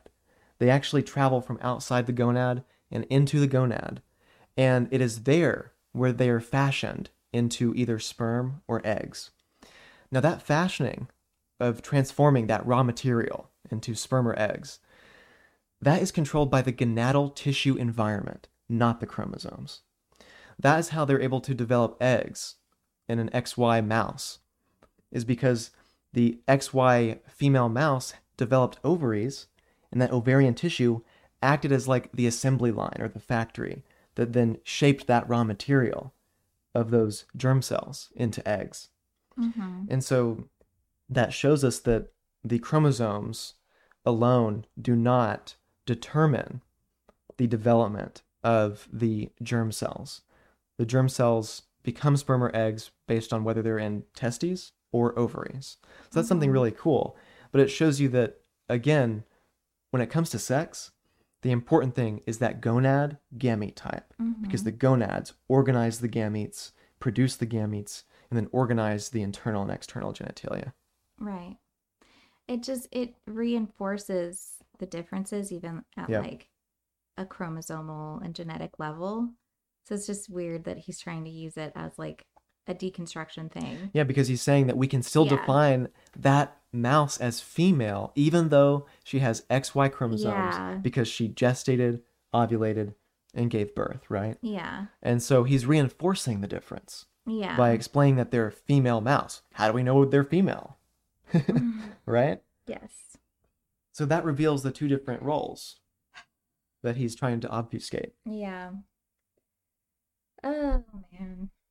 Again, those are XY male mice getting pregnant and giving birth. But don't You cannot call them male. no. They're defined as female. I love how he's like, they're male mice that gave birth. And it's like, babe, no, they are female mice that are XY female. Like, they just have the chromosomes and the genes like moved around. But because they developed female organs, they are female. Like, those reproductive structures are female. Like, they're not male mice anymore. Yep. There's even there's even species of a species of rat that that lost its Y chromosome. Yeah. But how do they make males? It's because they have genes on other chromosomes that upregulate the male making genes No. and produce males, You don't. even without a Y. Chromosome. Yep. Like, eh, eh, and that goes back to the duck thing. Forrest, the duck goes from being a female to a male. Why? Because she lost her ovary and developed the testes and like became a male duck. Like, Yep. This is how we know what sequential hermaphrodites are. Like, Yes. this is so. Oh my god. Let's keep going. Let's try. let any of this fool you into thinking that like the SRY gene is some magical on-off switch to masculinity. The truth is way weirder and way cooler than that. For example, First of all, the SRY gene is considered by researchers as the master switch sex determining gene for mammals. This goes back into the said 90s. And well, he wanted to say that it's it's not the whole story, but it's the major master regulator for male sex determination. There are cases where males can develop without it, but it's really rare genetic disorders. The SRY gene is that important master regulator, and you'll find that in the literature. But he's saying that it's not it's it's not the whole story, which of course if you're trying to understand all the genes involved, it's not the whole story, but it's the foundation and the start. Yeah. Oh my goodness. Okay. I love this freeze frame. Yeah. well, there was one cool study done back in the 1980s that showed that like female wallabies with XX chromosomes that didn't have any egg cells at birth actually developed testes and went on to be more or less males even without the SRY gene. And you know why? It's because everyone has the genes for both testes and ovaries. What okay. So he's saying that these female wallabies had damaged ovaries, kind of like the ducks, and they Yeah. developed testes. We don't know if that's that's the same mechanism, but I could I looked at his references for the wallabies, and I could not find I could not find the location of that specific claim. I saw research on XXY wallabies and X wallabies, so wallabies with Turner syndrome, which is just 45X, and then wallabies with Klinefelter syndrome, which is 47XXY. And they found that um, there's certain developmental issues that happen in these chromosomal disorders in wallabies, where, um, for example, in female marsupials who have Turner syndrome, a pouch does not develop and they develop an empty scrotum despite internal ovaries. And so what they found was that two X chromosomes are required for the development of a pouch in the wallaby. Okay. Whereas if they're missing an X chromosome, they develop a scrotum, even though there's no testes there. And that's because the development of a scrotum versus an ov- versus a pouch is determined by the number of X chromosomes. So that was an interesting study that they found, but they're Yeah. still defined as male or female based on the Yeah. gonads and the gamete type. So is he now saying that the scrotum made them more or less male? I don't know, it's unclear. He didn't he didn't really he didn't talk oh. about the specific study. He didn't like mention what it was, so now he's trying to argue that the presence of like certain things will make you one sex. Yeah. The presence of something, but that's isn't that contrary to what he said before? I shouldn't be surprised. Oh my Yeah, wasn't he saying that the male and female categories don't actually aren't actually real or arbitrary? Also in wallabies, there's studies where they will administer hormones to see how it impacts their sex. Mhm. And they do this at a critical period where the embryo is growing in the pouch. And they're really susceptible during that time to hormonal influence. Yeah. And so they've given female wallabies um, testosterone and male wallabies estrogen while they're developing in the pouch. Mm-hmm. And what happens is it can cause what's called sex reversal, where a female wallaby developing, when their gonads start to develop, because of the administration of testosterone, they'll develop testes. And because the administration of estrogen in, in the genetic male wallaby, they'll develop ovaries. And so they'll have what's called that sex reversal, which means their gonads are developing opposite of what you would expect from the chromosomes. That still makes them male or female based on the mm-hmm. gonads, even though they have chromosomes you wouldn't expect. Mm. But that just shows that you can impact sex development in wallabies and have Yeah. a sex reversal during a critical window. Yeah. You cannot change their sex after they're born. Again, it's just I don't want them to experiment on animal babies. I don't like I know those poor wallabies. It's still I don't know, it just feels really wrong. Many of them are infertile. They can't. Yeah. They can't ever produce. So they're just a, an end to their lineage. That's so unfair. Yeah. anyway. Okay. So then he claims that This is so depressing. there's a lot of studies on animals, unfortunately. oh no.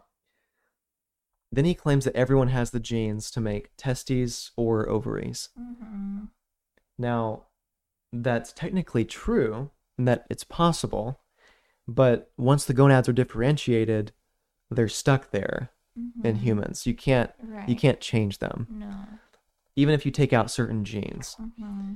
So, for example, human males have the genes, all the genes to make ovaries. Mm-hmm. We have the WNT4 gene, the RSPO1, and FOXL2. These are three important genes for ovarian development. But because SRY is present in the male, and SRY upregulates testes making genes, those female making genes are suppressed. Mm-hmm. It suppresses all of that.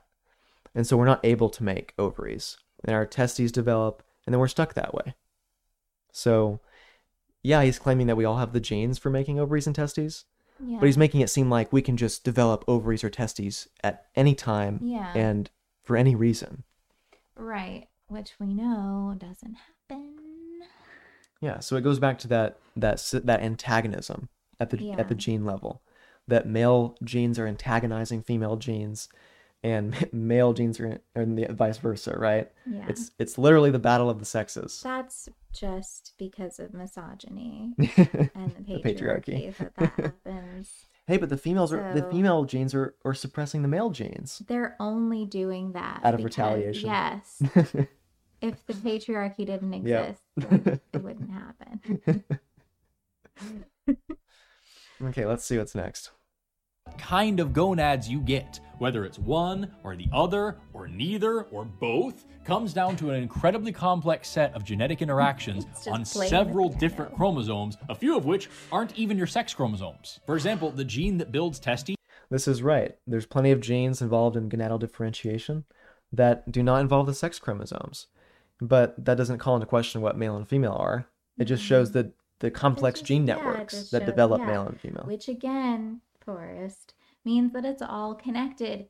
So you can't go just separating them out and acting like they Yep. don't matter. Like, oh, is called SOX9, and it's on chromosome number 17, which everyone watching this has.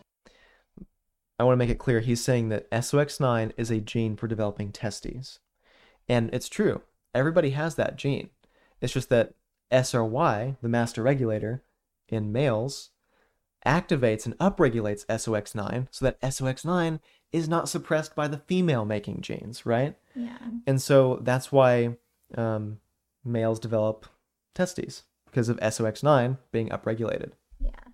If you have ovaries right now, that's because on your now. X chromosome you have another gene called Well, NR. I mean, I guess I could, you know, they, something might happen to them. They might go somewhere, but just right now, at this second, where are your ovaries? It's 9 p.m. Do you know where your ovaries are? Does everyone does everyone have their ovaries? calling all calling all the ovaries. You might have ovaries tomorrow. You don't know. I misplaced Do you have them right now? I misplaced them. Can you help me find my ovaries, please? Sorry. That was just such a stupid way. If you have ovaries right now. How do I know? Which sex has ovaries, Forrest? okay, let's see. Good lord. everyone watching this has. If you have ovaries right now, that's because on your X chromosome you have another gene called NR0B1, which makes a protein called DAX1 that stops SOX9 from giving you testes. But I have an X chromosome too, right? So, like, what's going on there? The SRY gene that we've been talking about works by producing a protein that binds to NR0B1 and stops it from making DAX1 so that SOX9 can give me testes. So this is actually a really cool concept in genetics. Mm-hmm. All these different systems uh, suppressing or upregulating each other, right? But you still result in only two outcomes, male or female. Yeah.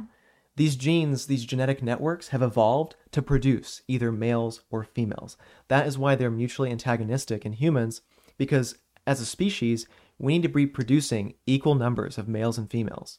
So evolution has hmm. come up with a way, a genetic way, to basically create this antagonistic system to ensure that we're born as either male or female. you know? Yeah. So it's cool, like this research is cool, but he's it's the the problem is how he's presenting it and saying that oh this means that male and female are arbitrary. Yeah. No, you're reinforcing male and female by showing the genetic mechanisms involved in developing them. Mm. Let's keep going. Yes. So That's much why. I have testicles. It's because a gene made a protein that stopped another gene from making a different protein that would have otherwise stopped a different gene from giving me the testicles that I have. I'm sorry. That was the best place to start it from. Yeah, That's that why good. I have testicles. That was But just right now, though, just right now, he can have ovaries at If- any yeah. other time. yeah, but if I had over if I have ovaries later, Yes. He has testicles right now, but that's why I have testicles right now. oh my now. gosh. Yeah, I mean it's true, it's true. But again, Forrest, how how do we know you're ma- what? Why do why do testes make you a male? Yeah. But I mean, thanks for letting me know. Now I don't need to do the genital inspection to make sure I know that you're male because I can't tell any other way Yep. at all. No, there's no way. No. If you're paying attention, you might be starting to notice a few things here. This means that you I could have a totally perfectly functional Y chromosome, but you have a problem with your SOX9 gene, and so you still end up with ovaries. Or this could mean that you have no Y chromosome at all, but you have a faulty NR0B1 gene, and so you still end up with testicles. How do we know if they're faulty or functional for us? Yep, there you go. How do we know that? How do we classify those things, babe? yeah, it's true. Like he's talking about cases where in humans, you know, an XY female might develop because of a genetic Mhm. mutation, an XX male might develop because of a genetic mutation, and and yeah, it's true. These cases are defined as male or female because they develop the phenotypes, the body structures that Mhm. produce either sperm or eggs, regardless of their chromosomes. So they just reinforce the system of sex Yeah. ultimately. I just think it's like, And yes, there are other animals, even other mammals, that don't have an SRY gene, that don't have an NR0B1 gene, that are still dioecious and still have sex differentiation. And there are even other animals that have all the same chromosomes and all the same genes that we have, but then they have other genes on top of that, so the whole switch from male to female to male back to female again is even more complicated. So, yes, the, this is the conflation of genetics and genetic complexity with sex itself. He's saying that there's all these other species that, that have different genes for developing sex, or no sex chromosomes at all. right. And this is the conflation of sex determination mechanisms, the mechanisms that develop your sex, with sex itself. Like, it's it's amazing to me the diversity across species in sex determination mechanisms, like ways to develop males or females. Mhm. And it's amazing that they all end up with the end product Yeah. of males or females. Yeah. But again, he's doing that obfuscation thing Mhm. where he's like, here's the genes for male and female in humans. Anyway, all these other animals don't have them. So, but it's like, and they have yeah. other mechanisms for determining male and female clearly. Otherwise, they wouldn't result in male and female. Exactly. So, why are you talking about our genes and then immediately bringing up other animals Yeah. like they matter? Like, like they matter and that they even like make his point because they don't. they reinforce our point because it shows that all these animals still develop males or females they just have different ways of doing it Yeah. there's an excellent paper that i'll link which is by a researcher Bachtrog et al uh, many research researchers involved in that paper it's from 2014 it's called sex determination why so many ways of doing it and I've had trans activists link that paper to me as evidence that sex is a spectrum. But you read that paper and you'll see that the researchers are discussing the sex determination mechanisms. Why are there so many ways of developing males versus females? They make it very clear what male and female are mm-hmm. across all those species and that they're defined the same. It's just that they're studying the many ways of developing male or female. And that's what the activists conflate all the time Yeah. they they they don't read the literature and understand it. They think that because there's many ways of developing the sexes that that makes a spectrum of sexes. That's conflating the, all those mechanisms with sex. I was also going to say, like, wow, 2014, ancient, because a lot of these people will say, oh, your study is, you know, four years old. We've learned so much more since then. It's like, where? Where is the study that contradicts it then? Because there isn't one. Like, sometimes a study is done and then they just haven't been able to counter it or whatever. So they don't write another study that like contradicts it or that really supports it because they don't have to. It's redundant. Like it's there and it proves the point. So then why rehash it? Why spend the resources and the time and everything like rehashing what they've already learned? Also, an important part of scientific progress is building on the knowledge that you've already Mhm. attained. Yeah. And that's what you'll notice when you're doing scientific research or or doing uh, any research into peer-reviewed literature, is that all these papers, you can see how many times they've been cited. You'll see that oh, this paper on sex determination was cited 200 times by all these different peer-reviewed papers. That means those papers are referencing that paper Yeah. and building on the knowledge. Yeah. Um, So- and yeah, it, it doesn't make sense for an activist or anybody to say that because even papers that are new are citing older studies or Yeah. older papers. So it's Yeah. just it's The- it's a go nowhere yeah. argument. I've familiarized myself with the evolution of sex and the decades of peer-reviewed literature on the evolution of, of male and female. And what I saw was that all these papers link back to each other and build and build and build. Yeah.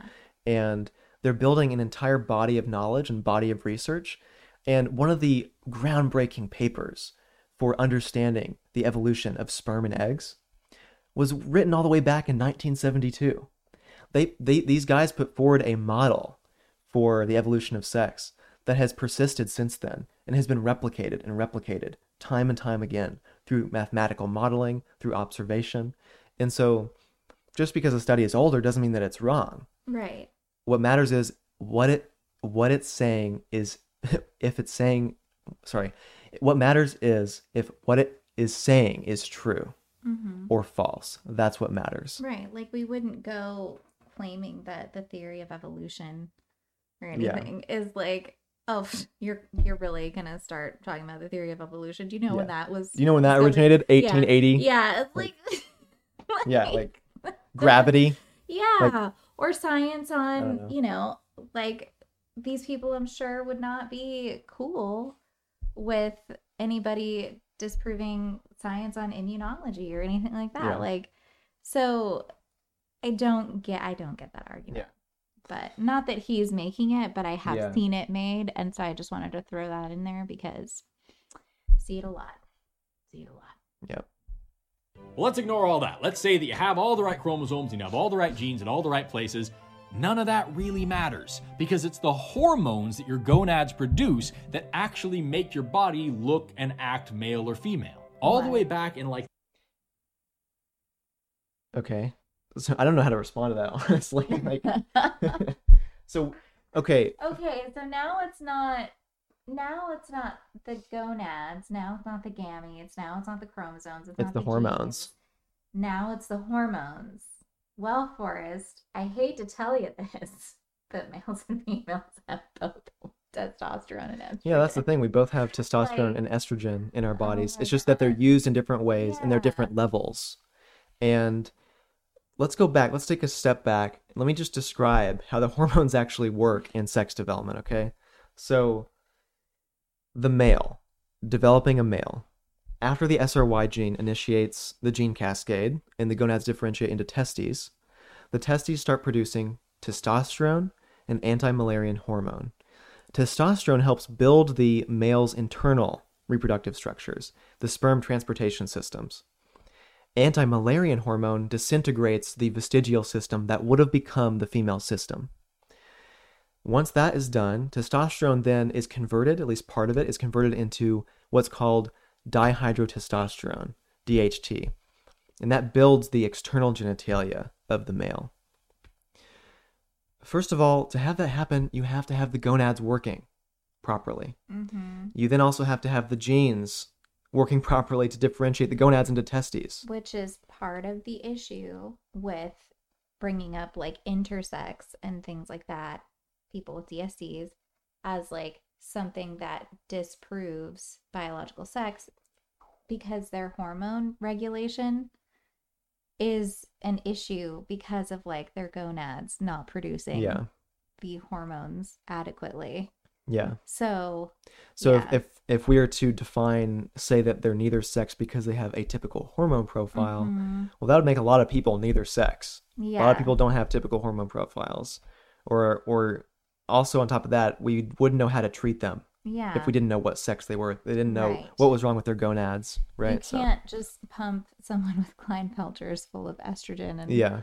like expect things to go well. this is the other thing like the idea that we can just pump somebody no matter what sex they are full of an opposite sex hormone and their body will just transform into the opposite Mm-hmm. yeah, their sex body's just gonna know exactly what to do with it. and no as you go through development in the womb your body is being organized by the gonad and the hormones produced by the gonad and the genetics involved Yeah. and once those tissues are are organized it's very difficult to alter those tissues Yeah. even by opposite sex hormones in your body Even when it comes to females who receive like estrogen treatments and things like that, or are on birth control, when you interrupt that endocrine cycle and like the endocrine system, like it's it's so detrimental in some cases to their health. Like it can cause um, osteoporosis, it can cause uterine atrophy, it can cause like all kinds of things. So that shows you that there's sex differences in Right. the usage of certain yes, hormones like testosterone right. or estrogen. If your estrogen is like too low, or if you know your progesterone is affected, like all of these things in females, like are very delicately based on hormones. So again, to just say like this really super general term, like oh, it's just your hormones just decide how masculine or feminine. No, yeah, see, one side of this of the so-called spectrum likes to say that, and I don't know how many people this is, but they sometimes will say, "Oh, only uh, only testosterone is a male hormone and estrogen is a female hormone." They're in the body for both sexes. It's just that they're used Yeah. differently, different levels, Yeah. and that's on the other spectrum. Forrest is saying they're just equal and they're just used in the same Right, way. It and doesn't he really can't matter. Even say that anyway because of things like aromatase and Yeah. in certain DSDs that will Where it um, converts, convert yeah. the testosterone. Into estrogen. So Yeah. yeah. so he can't even say that. Like, hmm ugh. Let's see where he goes. the early 1930s, scientists were noticing that female hormones introduced into male rats were producing some decidedly male behaviors, and that similarly, male hormones introduced into female rats were making them like weirdly more female. there's an entire literature of behavioral neuro, behavioral neuroendocrinology where they look at the effects of sex hormones like estrogen and testosterone on the brain and behavior. It's well established that taking cross-sex hormones whether you're a human, whether you're a mouse can impact your uh, behavior and your psychology. And we see that with detransitioners and their uh, experience or people even people who are uh, trans and taking cross-sex hormones, we can see that their experiences talking about those differences as well. That's what he's talking about here. Well, and this like we talked about this with Sammy in our last video that the way it impacts rodents is different than the way that it impacts humans.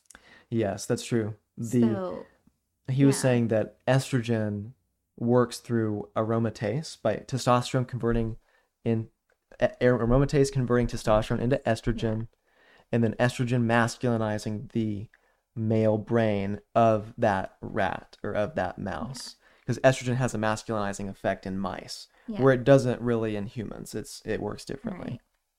You know why I call it Aromatisse instead of aromatase? Pokemon.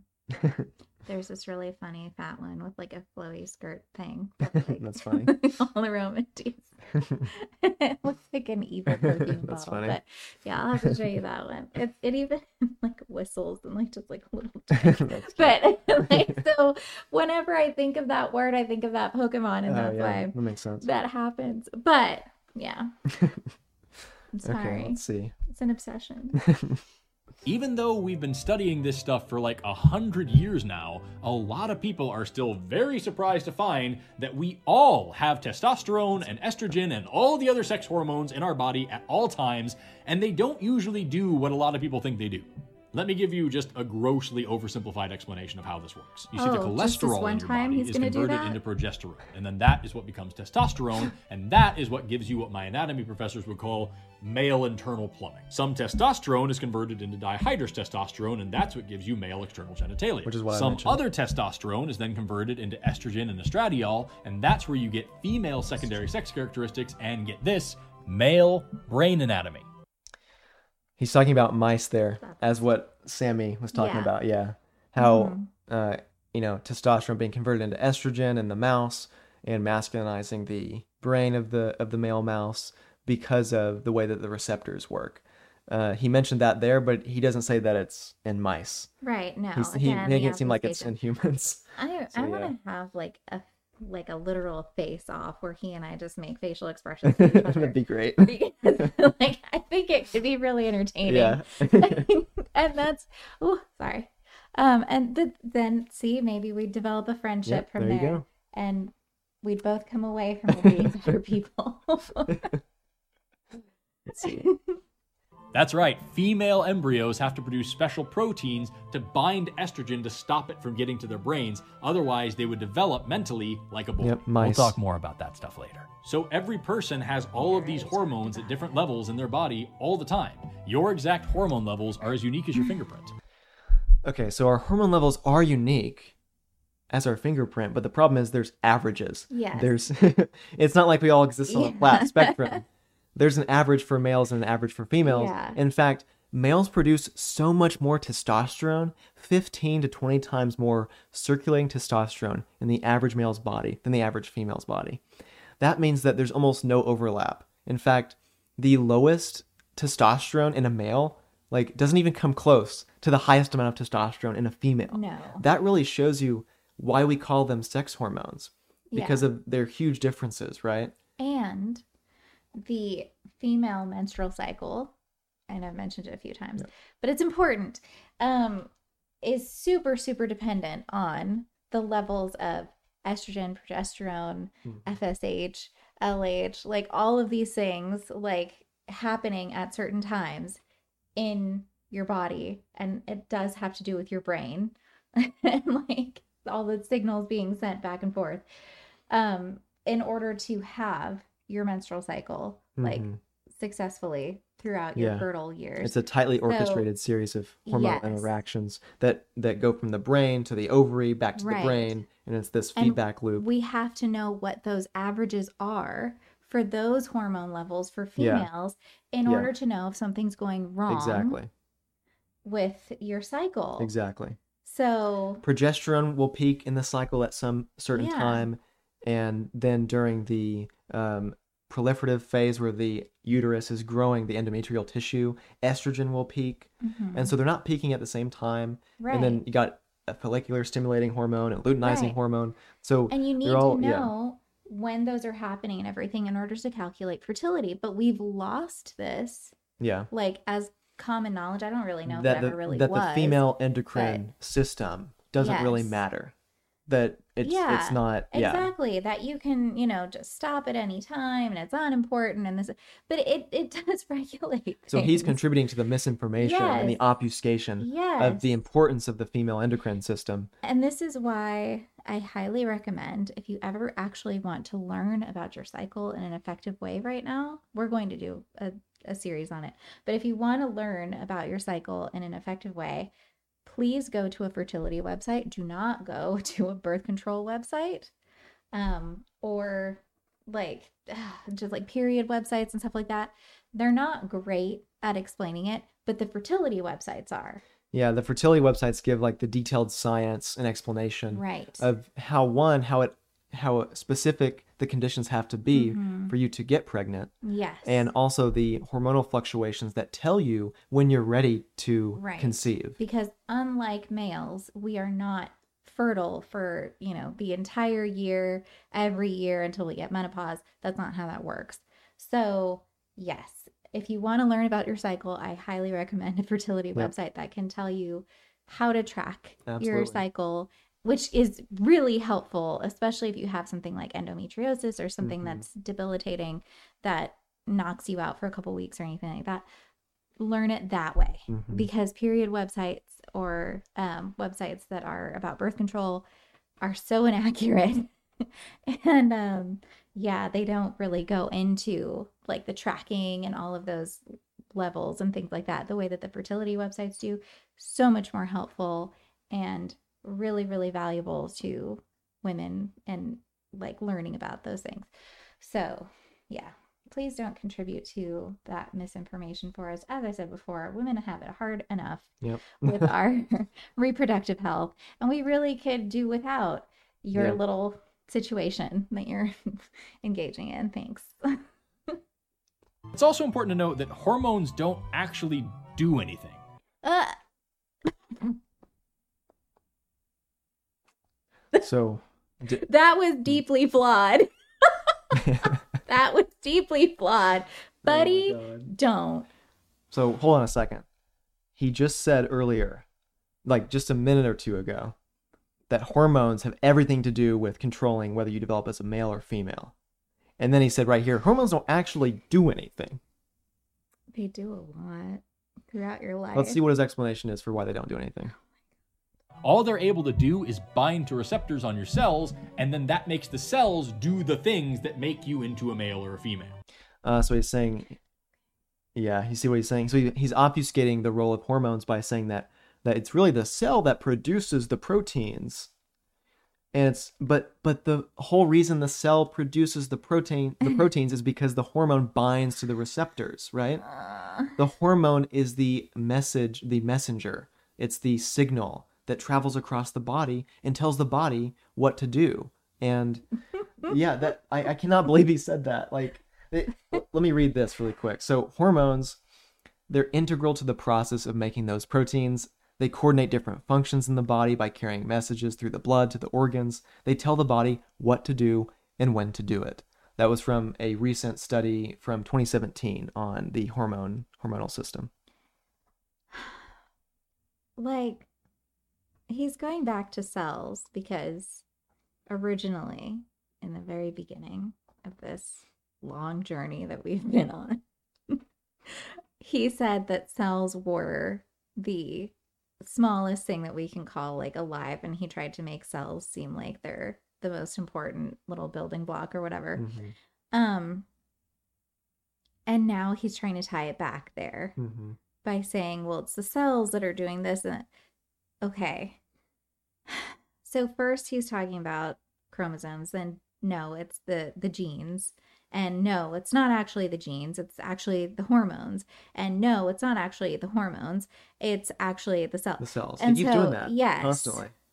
So he keeps It's not the Yeah. cells, it's the atoms. Yeah, really. Like, is that where we're gonna go? Like, I mean, like, It's not the atoms, it's the protons and electrons. yes. So it's just It's the quarks. Yeah. like, oh Good my lord. gosh.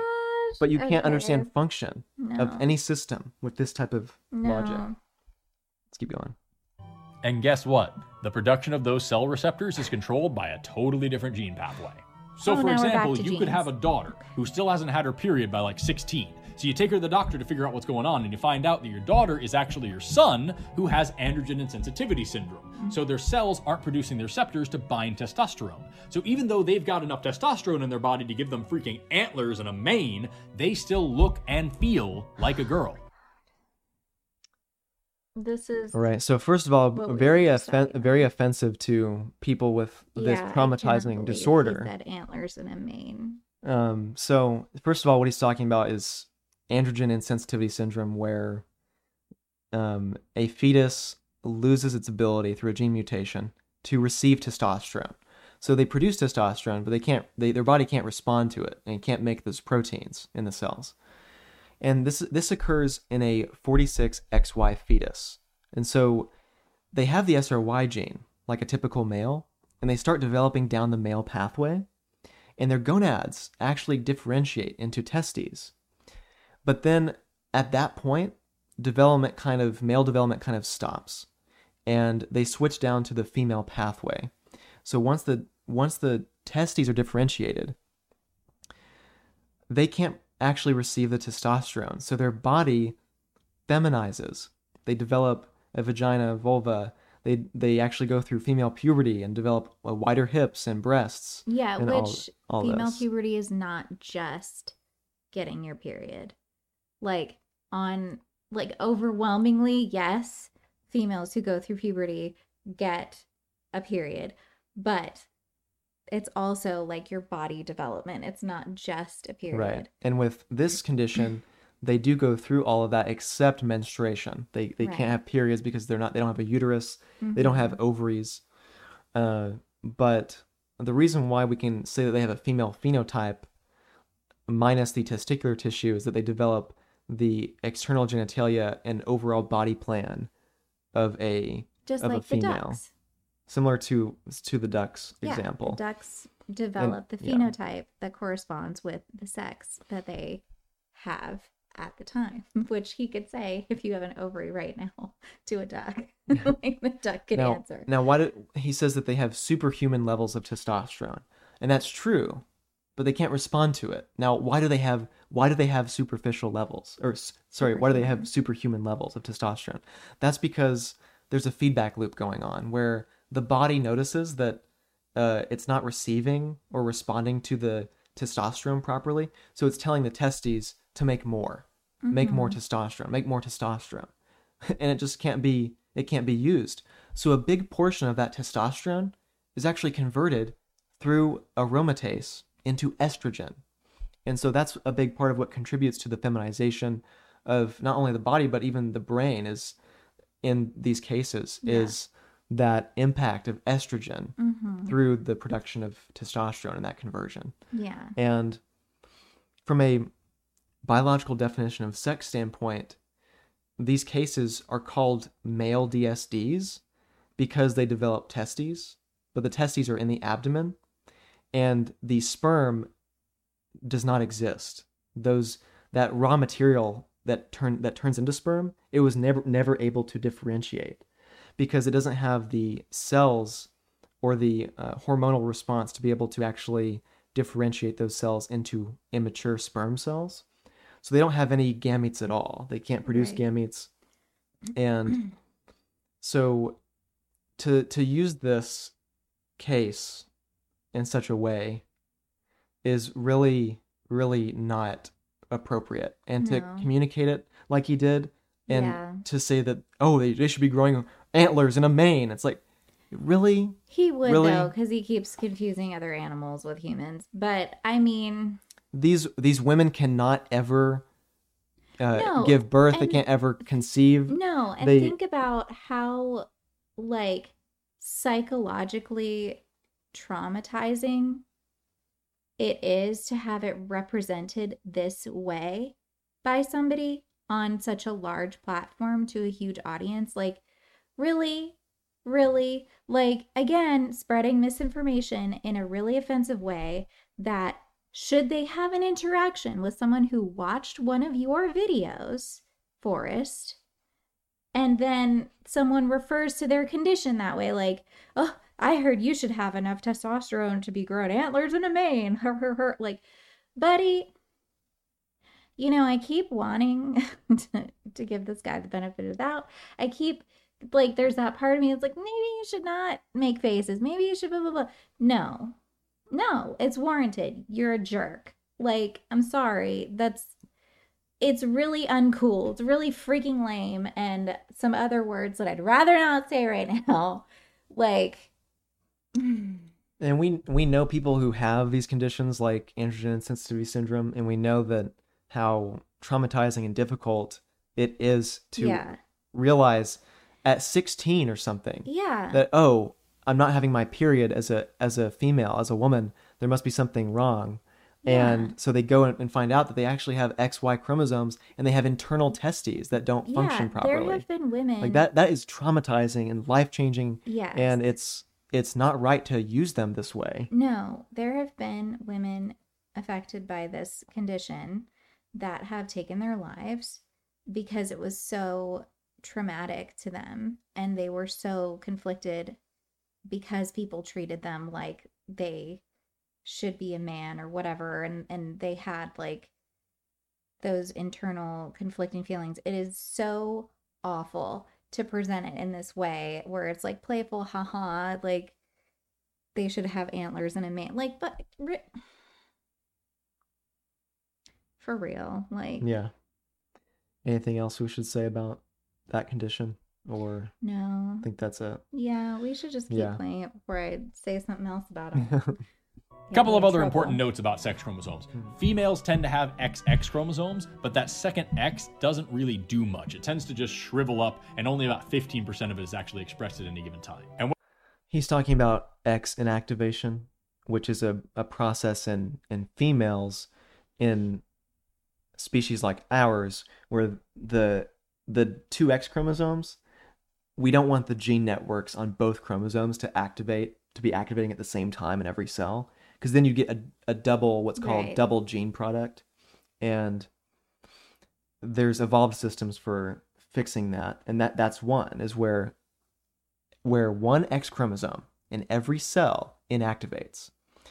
It could part. It, usually, it's divided in half. Like um, the paternal X chromosome is inactivated in half the cells, and the maternal X chromosome is inactivated in the other half. And that's to create a random genetic mix between the X chromosomes.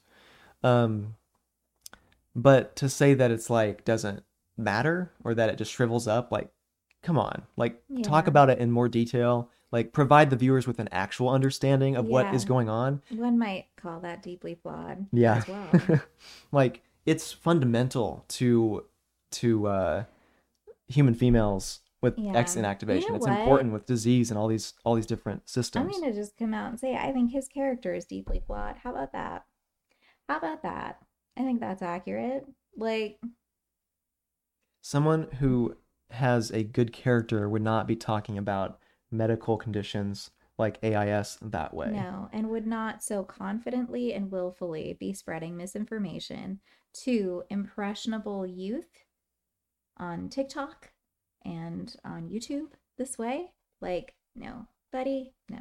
Mm-mm. Mm-mm. Mm-mm. Okay, let's keep going.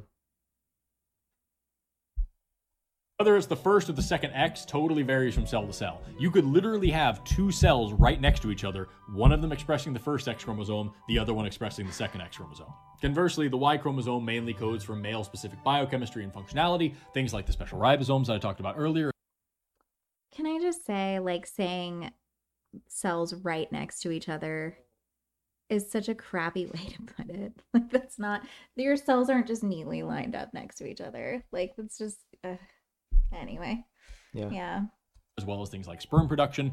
But remember, these genes can only be expressed under certain conditions and in certain parts of the body. So, like for example, that sperm production gene is only ever going to be expressed in the testes. If I don't have testes because of one of the other genetic variations that we talked about a minute ago, this gene does nothing. Even if you have the gene, even if you have the whole chromosome, you could still be missing any one of five different pieces of the puzzle of what sex determination actually is. Yeah, so there, there's plenty of situations where genes don't activate like like I said before with how males have all the genes for ovarian development, but they're just not they're just not upregulated, they're just not expressed. They were not expressed in the embryo. So those genes are just not really doing anything for ovarian development because the testes are are there and stabilized now, right? So I don't really understand I mean, it's an interesting genetic like anecdote about how genes work and how they don't always express themselves. So you have to have certain tissues for it to be expressed. But Yeah. what's the point? Like, so what? Like, what? Yeah. What's his, what's his point in relationship to male and female? I I don't I would love to know what his point is ever at all about anything. Like other than it's it's just because then it backs up what I said. Yeah. And it's like it doesn't though. But okay. Okay, let's keep. Oh, and by the by, literally everything that I just said is completely reversed in birds. Birds don't have XY, they have ZW, and it's the boys that are homogenous in their chromosomes. So they have ZZ, and the girls have ZW, and they have to go through the complicated back and forth gene pathway just to stay girls. And what does that matter with humans? And how do we define them as male or female still? Yeah. It's because even though the males have ZZ chromosomes, they're male because they have the phenotype that produces sperm. And the females with ZW, they're females because they have the phenotype that produces eggs. That just reinforces the system of, Yeah. of sex. And sex determination mechanisms, like we said, vary. Yeah. Birds used a, a different one than humans, but they still result in males or females. So, And don't even get me started on dioecious versus monoecious plants, man, because they're even weirder. They're a we remember that he got monoecious incorrect when he said it was Yeah. one sex, but it was actually two really- sexes in one. yeah, he really doesn't want anyone to get him started on No. it 'cause he doesn't know what the heck he's No. talking about. lots of different species that don't have any differences in their sex chromosomes at all. They have totally different ways of establishing and differentiating their sexes. Well, we don't establish or differentiate it based on chromosomes anyway. Gosh. Well, even in species like he's saying that don't have sex chromosomes, there's different mechanisms. Yeah, To- that's like- what I'm saying. Yeah, exactly. Like, Like in crocodiles, they Yeah. use temperature, where certain temperature values at which the eggs are incubating develop into males, like cause development into a male, or cause development into a female. And that just depends on the temperature, but they still end up male or female. he's ruining Elizabethan music for me. Like th- this, yeah, not bad music in the background, No, but yeah, the association's not great. No, But- I but can yeah. never go to Ren Fair again. but yeah, like, um, I think it's just, it's just weird that like, I think this stuff is really cool. Like the the genetic stuff is really cool, yeah, but he's trying to make it seem like male and female are arbitrary. He keeps Yeah. doing the same thing, but it just reinforces our point. Man, he must be like no telemarketers or anything must ever call his house because he Oh, just man, would yeah. talk them through circles. Yeah. and just like bore the pants off of them. Yeah. Because I'll tell you what, we are, oh my God, because we've had to elaborate so much on so many points, we're only like halfway through this yeah, video. maybe we can we can shorten our points now. Like, for example, there are lots of species of turtles and lizards and fish where sex is determined not by chromosomes, but by the temperature of their eggs. so you have a female leopard gecko. She lays her eggs in a cool, shady spot. All of the babies are going to be female. But if she lays them in a warm, sunny spot, all of the babies will be male. How do you know what male and female are, Forrest? Mhm. You know, how do you know what male and female are? You're using the terms like like you know what they mean. Yeah. They they have a meaning. Okay, let's keep going. Unless it gets too warm and then they switch back over to female, but they're incredibly aggressive, and we call those hot females because herpetologists are not very imaginative. And it's really, really important to point out that when we're talking about these long genetic pathways, where any one step along the way could take us way off track, what we're talking about are variations, not anomalies, not deformities, not defects, variations.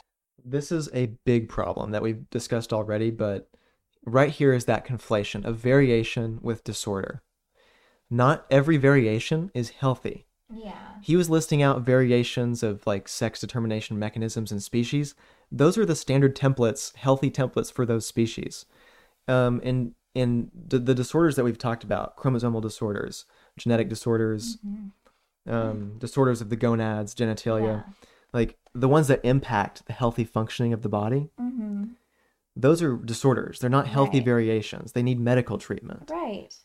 And like again, going back to our like this has penetrated the medical community. Mhm, So going back to our friend, mhm. like what? So his doctor doesn't think he needs treatment, even though not getting that treatment would kill him. Like it. yeah, you're telling people with this with developmental disorders that they don't need treatment. Yeah. Or you're implying that. Yeah. So- no. yeah. Your your cancer is not a problem. It doesn't need to be treated. It's just a variation. It's just a variation of how your cells are working. Like, dude. Again, like I really, really, really don't want to attribute the worst to this person, but there's there's this tendency now to to say that we shouldn't call anything disordered yeah. and development that's healthy that's healthy variation yeah we shouldn't call it disordered but there are actual disorders that need to be treated like that that difference has to exist it does exist and it's important so Mm-hmm. let's keep going And there's a huge difference. Over the years, I've studied in a lot of anatomy labs, and I've dissected a lot of human cadavers as well as other animals, and we see variations all the time. Just differences from the textbook. Little changes in how an artery branches, or how a nerve passes through a muscle, or even big things like the shape or position of a whole organ. These are classified as variations and not deformities or anomalies because they happen a lot more often than you might think, and they don't really cause any harm. They're just relatively inconsequential differences. what if they do cause harm Yeah. then they would be disorders or yes. conditions medical conditions like I'm sorry, but having a lung that is smaller than the other one is going to cause problems. Having a chamber in your heart that is smaller than it needs to be is going to cause problems. Having like something in your eye not form properly, like a structure in there not forming properly, is going to impact your vision, which is going to cause problems. Like, oh my God, this is why we have so many like different. losing losing your androgen receptor your T Yeah. receptor as a XY male fetus is gonna make you infertile like yeah removing you know part of your uterus because of something is going to cause problem like it can you can get prolapses and everything else like th- it's just i hmm. let's keep going differences between one person and another. So, my question is is it really so hard to accept that things like sex or gender could be subject to the same kinds of variations, and that those variations would be, at most, equally inconsequential? so sex there are variations in people's bodies and people's psychologies and there's averages an average for males and an average for females mm-hmm. but we can only define that variation as related to the sexes because we know what male and female are in the first Yes. place and um, there's a healthy incredible amount of variation within males yeah and within females. But that variation, you know, like we said before, overlap between two categories in certain traits does not make those traits social constructs. right also what is he defining as gender and why is he bringing it up now when he's talking about like hmm developmental differences like hmm what does that have to do And with he still hasn't defined it. So no well he let's- can't because if you yeah. do then that's transphobia yeah, so This may shatter someone's whole worldview, but it needs to be said. In fact, if you take nothing else away from this video, I hope you understand this one point. An X or a Y chromosome is neither necessary nor is it sufficient for determining your sexual identity. My sexual identity? yeah. It's unclear if he's saying your sex or your identity in terms of how you feel about yourself. It's unclear. I've had activists argue to me that yeah, you you don't necessarily need an X or a Y. If well, that means if you have other gene mutations or translocations that produce the testes or ovaries, then you might not need the Y chromosome. But that's due to genetic disorders. Um, you need the Y chromosome for healthy development because it has the important male sex determining genes and the genes involved in sperm production and all that. And so, of course, they're they're critical for Yeah. for your sex. Now, when it comes to like how you feel, that's a different story altogether. Can I shatter his whole worldview right now? Um, as someone with gender dysphoria, wanting to escape your body because of your sex, uh, isn't healthy and it's not like a comfy place to be because you can't ever do it. So, um, yeah, no, like the please, please do not, please do not, because you're. So he's saying that your genes do not actually determine your sex and also like your sexual like how you feel about yourself sexual identity, identity, and that you can he's implying that you can change that.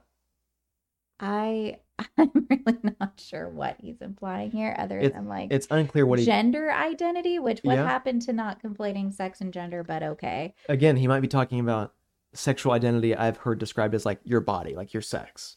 Right. But I've also heard sexual identity being how you identify. Right. Right. So it's unclear. Like So yeah, let's let's keep Eh. going. There is no standard template for male Yes, versus female development in biology. That is a crazy statement to make. It's like saying there's no standard template for like developing a heart in humans or, Or eyes humans. or humans themselves. There's no standard template for a human. no standard. um, the divide between you know the gr- a great ape or like the divide between a, pig. a pig or or yeah a human is is just Yeah, arbitrary it's just arbitrary. and yeah so first of all no there is a standard template for male and female development in humans we see it happen every day with every baby that's born yep. and we also have verified that through karyotype studies like discussed before, looking at the genetics, seeing that, oh, okay, their chromosomes align with their body in more than 99.99% of births. Yeah. So, yes, there is a standard healthy development template for developing as a male versus developing as a female. That doesn't mean that there's no variation in like genitalia size or height or or the development of your gonads, right? There's small variations, but that doesn't mean that there's no standard template. Those variations exist within the male template versus the female template. yeah. So again, conflating sex characteristics or variation with sex itself. Oh my god. I like. Oof. Mm. He's lucky he's so tall. Otherwise, I would high five his face. Like. also, oh I want to also mention that chromosomal disorders like XXY or XXX or XYY, these result often in infertility. So they're not variations, they're disorders of sex development that right. impact your fertility and they deviate from that standard template yeah. of XX versus XY. Mhm. Um, but they're still male or female because they develop the phenotypes that produce either sperm or eggs, but yeah. they have different chromosomes. That's a chromosomal abnormality, Right. similar to like Down syndrome, Yeah. which is a which is when you receive an extra copy of chromosome 21. And going back to what, like his offensive statement on AIS, like, and the, the oh, they're producing so much testosterone, they should be growing antlers in a mane. That kind of rhetoric has also surfaced in certain circles where people have made statements that because their brains are swimming in testosterone, that those women are extremely violent or something like that um, more violent than you know the most like violent criminal males. Like that's that's But the accusation that That's I've the accusation. Yeah, But But- because yeah, because they don't have a male psychological profile because they can't receive any testosterone. They don't have any type of male aggression patterns, right. any of that. So again, saying that kind of stuff, Forrest, is just adding to that kind of rhetoric that is um, very bigoted and ignorant um, when it comes to those women, and it's Yeah. so harmful. So yeah, I just, hmm, yep, don't like him. I don't He, like he him. he he portrays those women as though they are like gonna be these super they're masculine, aggressive. With, yeah, Yeah, and that's not the case at all. yeah, like and the reason why they're females in the first place is because they can't respond to any testosterone yeah. Well, in the womb. yeah. Okay. And unless you have had your DNA sequenced and analyzed by a developmental biologist, you have no idea what's going on with you in this respect. As it stands, That's so not true. it's very safe to say that if you are a male who produces sperm and is fertile, there's nothing, you have no chromosomal disorders or anything like that. You're good to go. Like, yeah, when it comes to women, if you're having a period and you're able to get pregnant and everything, like, again, probably Yeah. like good to go. No, no developmental Yep. like chromosome disorders or anything like that. You do not need a karyotyping test at that point. Now, if it's coming down to you're not fertile for some reason, might want to get that testing Yeah. done. You might have a genetic Right. disorder. Right. Yeah. If it comes down to, oh, you know, again, like I'm 16, I haven't had a period like the rest of my peers, like might want to look into that. So he Um, makes it seem like there's just this like equal level of chance that maybe you Right. are XXY or whatever, Yeah, right? And That's not the case at all. Like No. again, like I mentioned, I, the reason I mentioned the karyotype studies is because I wanted to respond to that. Is that Yeah. uh, we've done the genetic studies. We have shown that almost every single birth results in XX or XY in Yeah. humans, yeah. and that there is a very very small percentage that have Yeah. chromosomal disorders. But again, that usually shows up pretty quick. Yeah. in development, like whether through infertility or through Yeah. other developmental issues. And also, like, it's again important to note things like fertility or a menstrual cycle to know if you have something that isn't necessarily a developmental disorder, but something like PCOS or endometriosis, which PCOS can result in facial hair and things like that. And why would, like, I feel like this type of rhetoric adds to the stigma of like, oh, if you're developing facial hair and things like that, mm, better watch out. Better watch out because you might be male. Like, Yeah, you you don't know, that, you don't know. Yeah. Like it. Come on, dude. Like we it actually, you know do what it actually does is it it actually increases people's gender dysphoria it does of, of like having gender dysphoria because it shows you or it's trying to argue that your your sex could be like not uh, determined or, or or malleable Right. or or up for debate, right? Like- and and that oh my gosh, I could find out that I'm actually a woman, and yeah and it like and it actually incentivizes that thought stru- structure. Yes. When I was having issues like vaginal atrophy and things like that from being on birth control um and having my hormones messed with, like I thought some of the issues that I was having because of my gender dysphoria were because I really had like some kind of male like thing in my body and I was meant to be like male. Like it it wasn't. No, it was because of the the birth control I was taking like affecting me. Like it, it doesn't again doesn't help people with gender dysphoria. It doesn't help anybody to have this kind of rhetoric out there and it's just it's stigmatizing. and it obfuscates the important medical care for people who have those really Yeah. rare disorders. like this is not okay. There are more than enough variations on the sex chromosomes alone to make a male that is feminine enough or a female that is masculine enough to pass as the opposite gender in both social circles and even to themselves. No. This whole sentence, I don't know what it means at all, honestly, because he's not clear. What does variation on the sex chromosome mean? Does it mean like gene variation inside the sex chromosomes? Um, I what does he mean when he says that they pass as the opposite gender? Does he mean sex? He hasn't defined gender yet. He I seems to be conflating the two. It's really weird. AIS or something. I, that's the only thing I can Yeah. think of.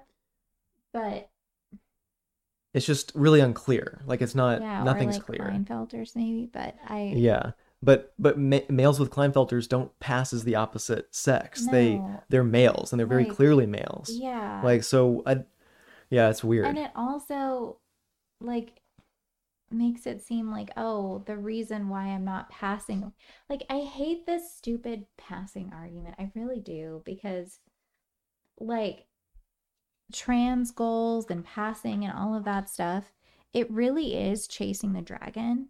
And it makes it so people are constantly, constantly editing themselves and like freaking out when they aren't like able to look in the mirror and see exactly what they want to see because of the nature of body dysmorphia and the obsessive compulsive disorder that can come with gender dysphoria in a lot of cases.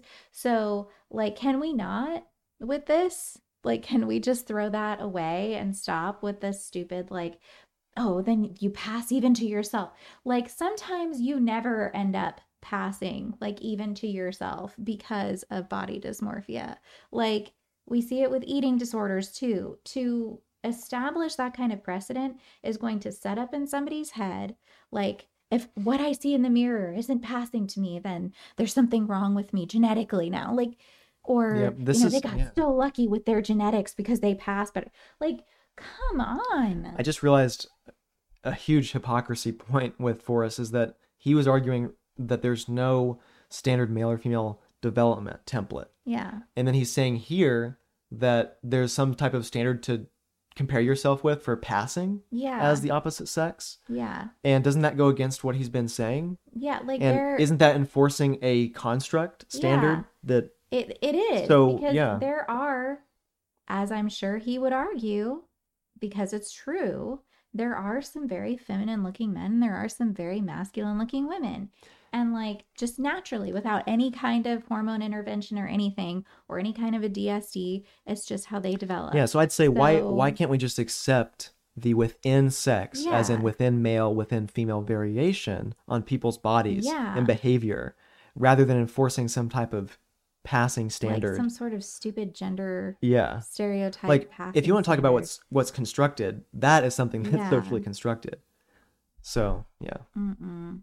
The language of genetics is in no way laconic or easy to decipher, and that makes it completely impossible to reduce things like sex and gender down to a binary.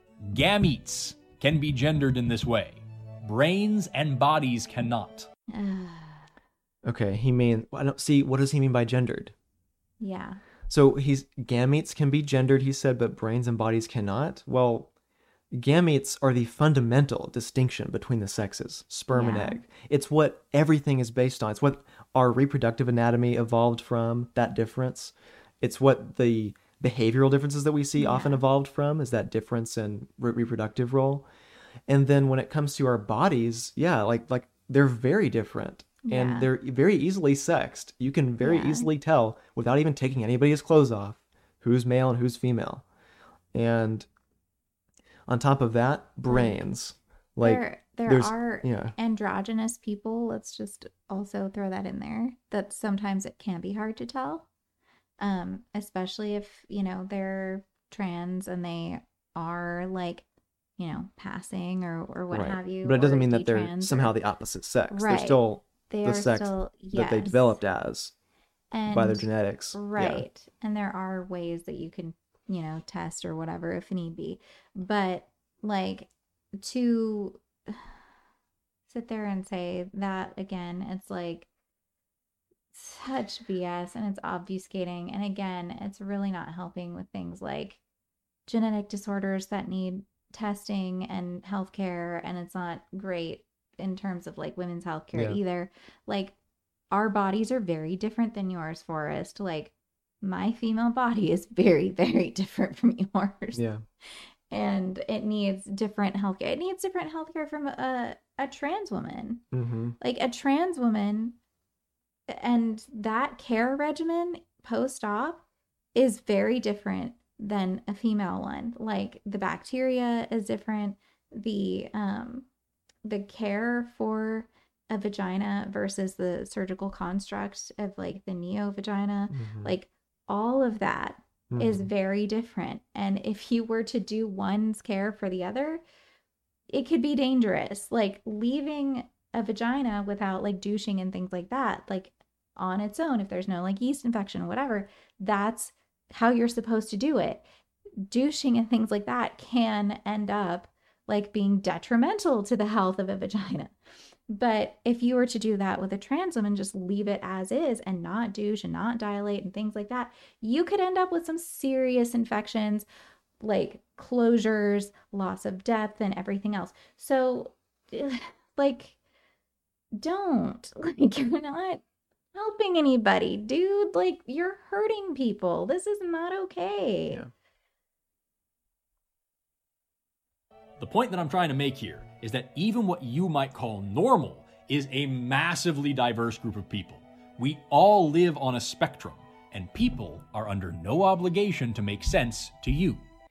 This is the common argument that you see with the sex spectrum is that everybody can be put into their own bin and that there's no um there's no like system like reproductive system that is differentiated between the sexes. There's nothing to differentiate the sexes. We're all just unique. Well, it's true that we're we're all unique individuals, but we're divided into male or female forms. Yeah. And that brings with it a whole host of important differences. But you know, I guess he's under no obligation to make sense to me. So, um, you know, why are you bothering to try and teach people, educate people on biology or sex? if no one's supposed to make sense to you or you're if, not, not supposed to know If there's no norm difference. or no Yeah. knowledge to be applied if there's no knowledge to be applied and nothing to learn other than there is nothing to learn because we're all just individuals and we need to be treated by our doctors without any kind of standard just as individuals which would be really freaking difficult for doctors like even like endocrine specialists do not go off of like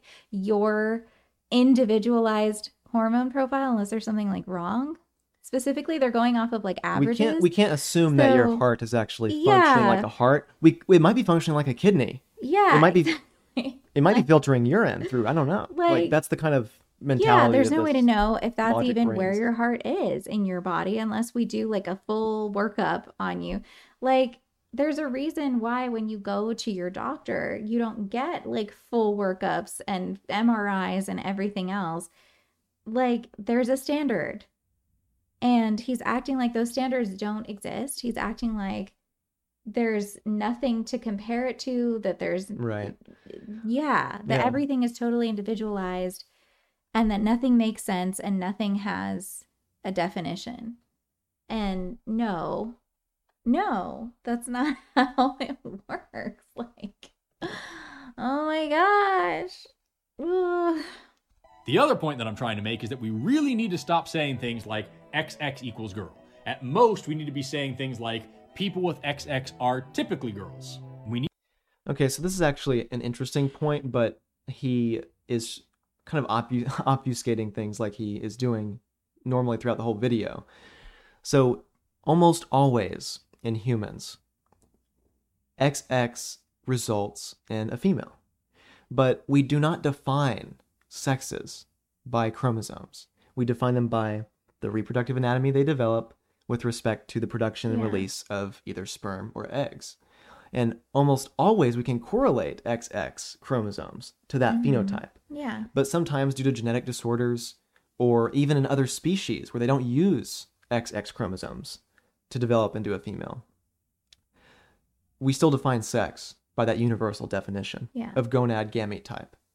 And that's what he doesn't mention here. And it's why we can define people who have XY chromosomes who develop a female system, even with ovaries, as females.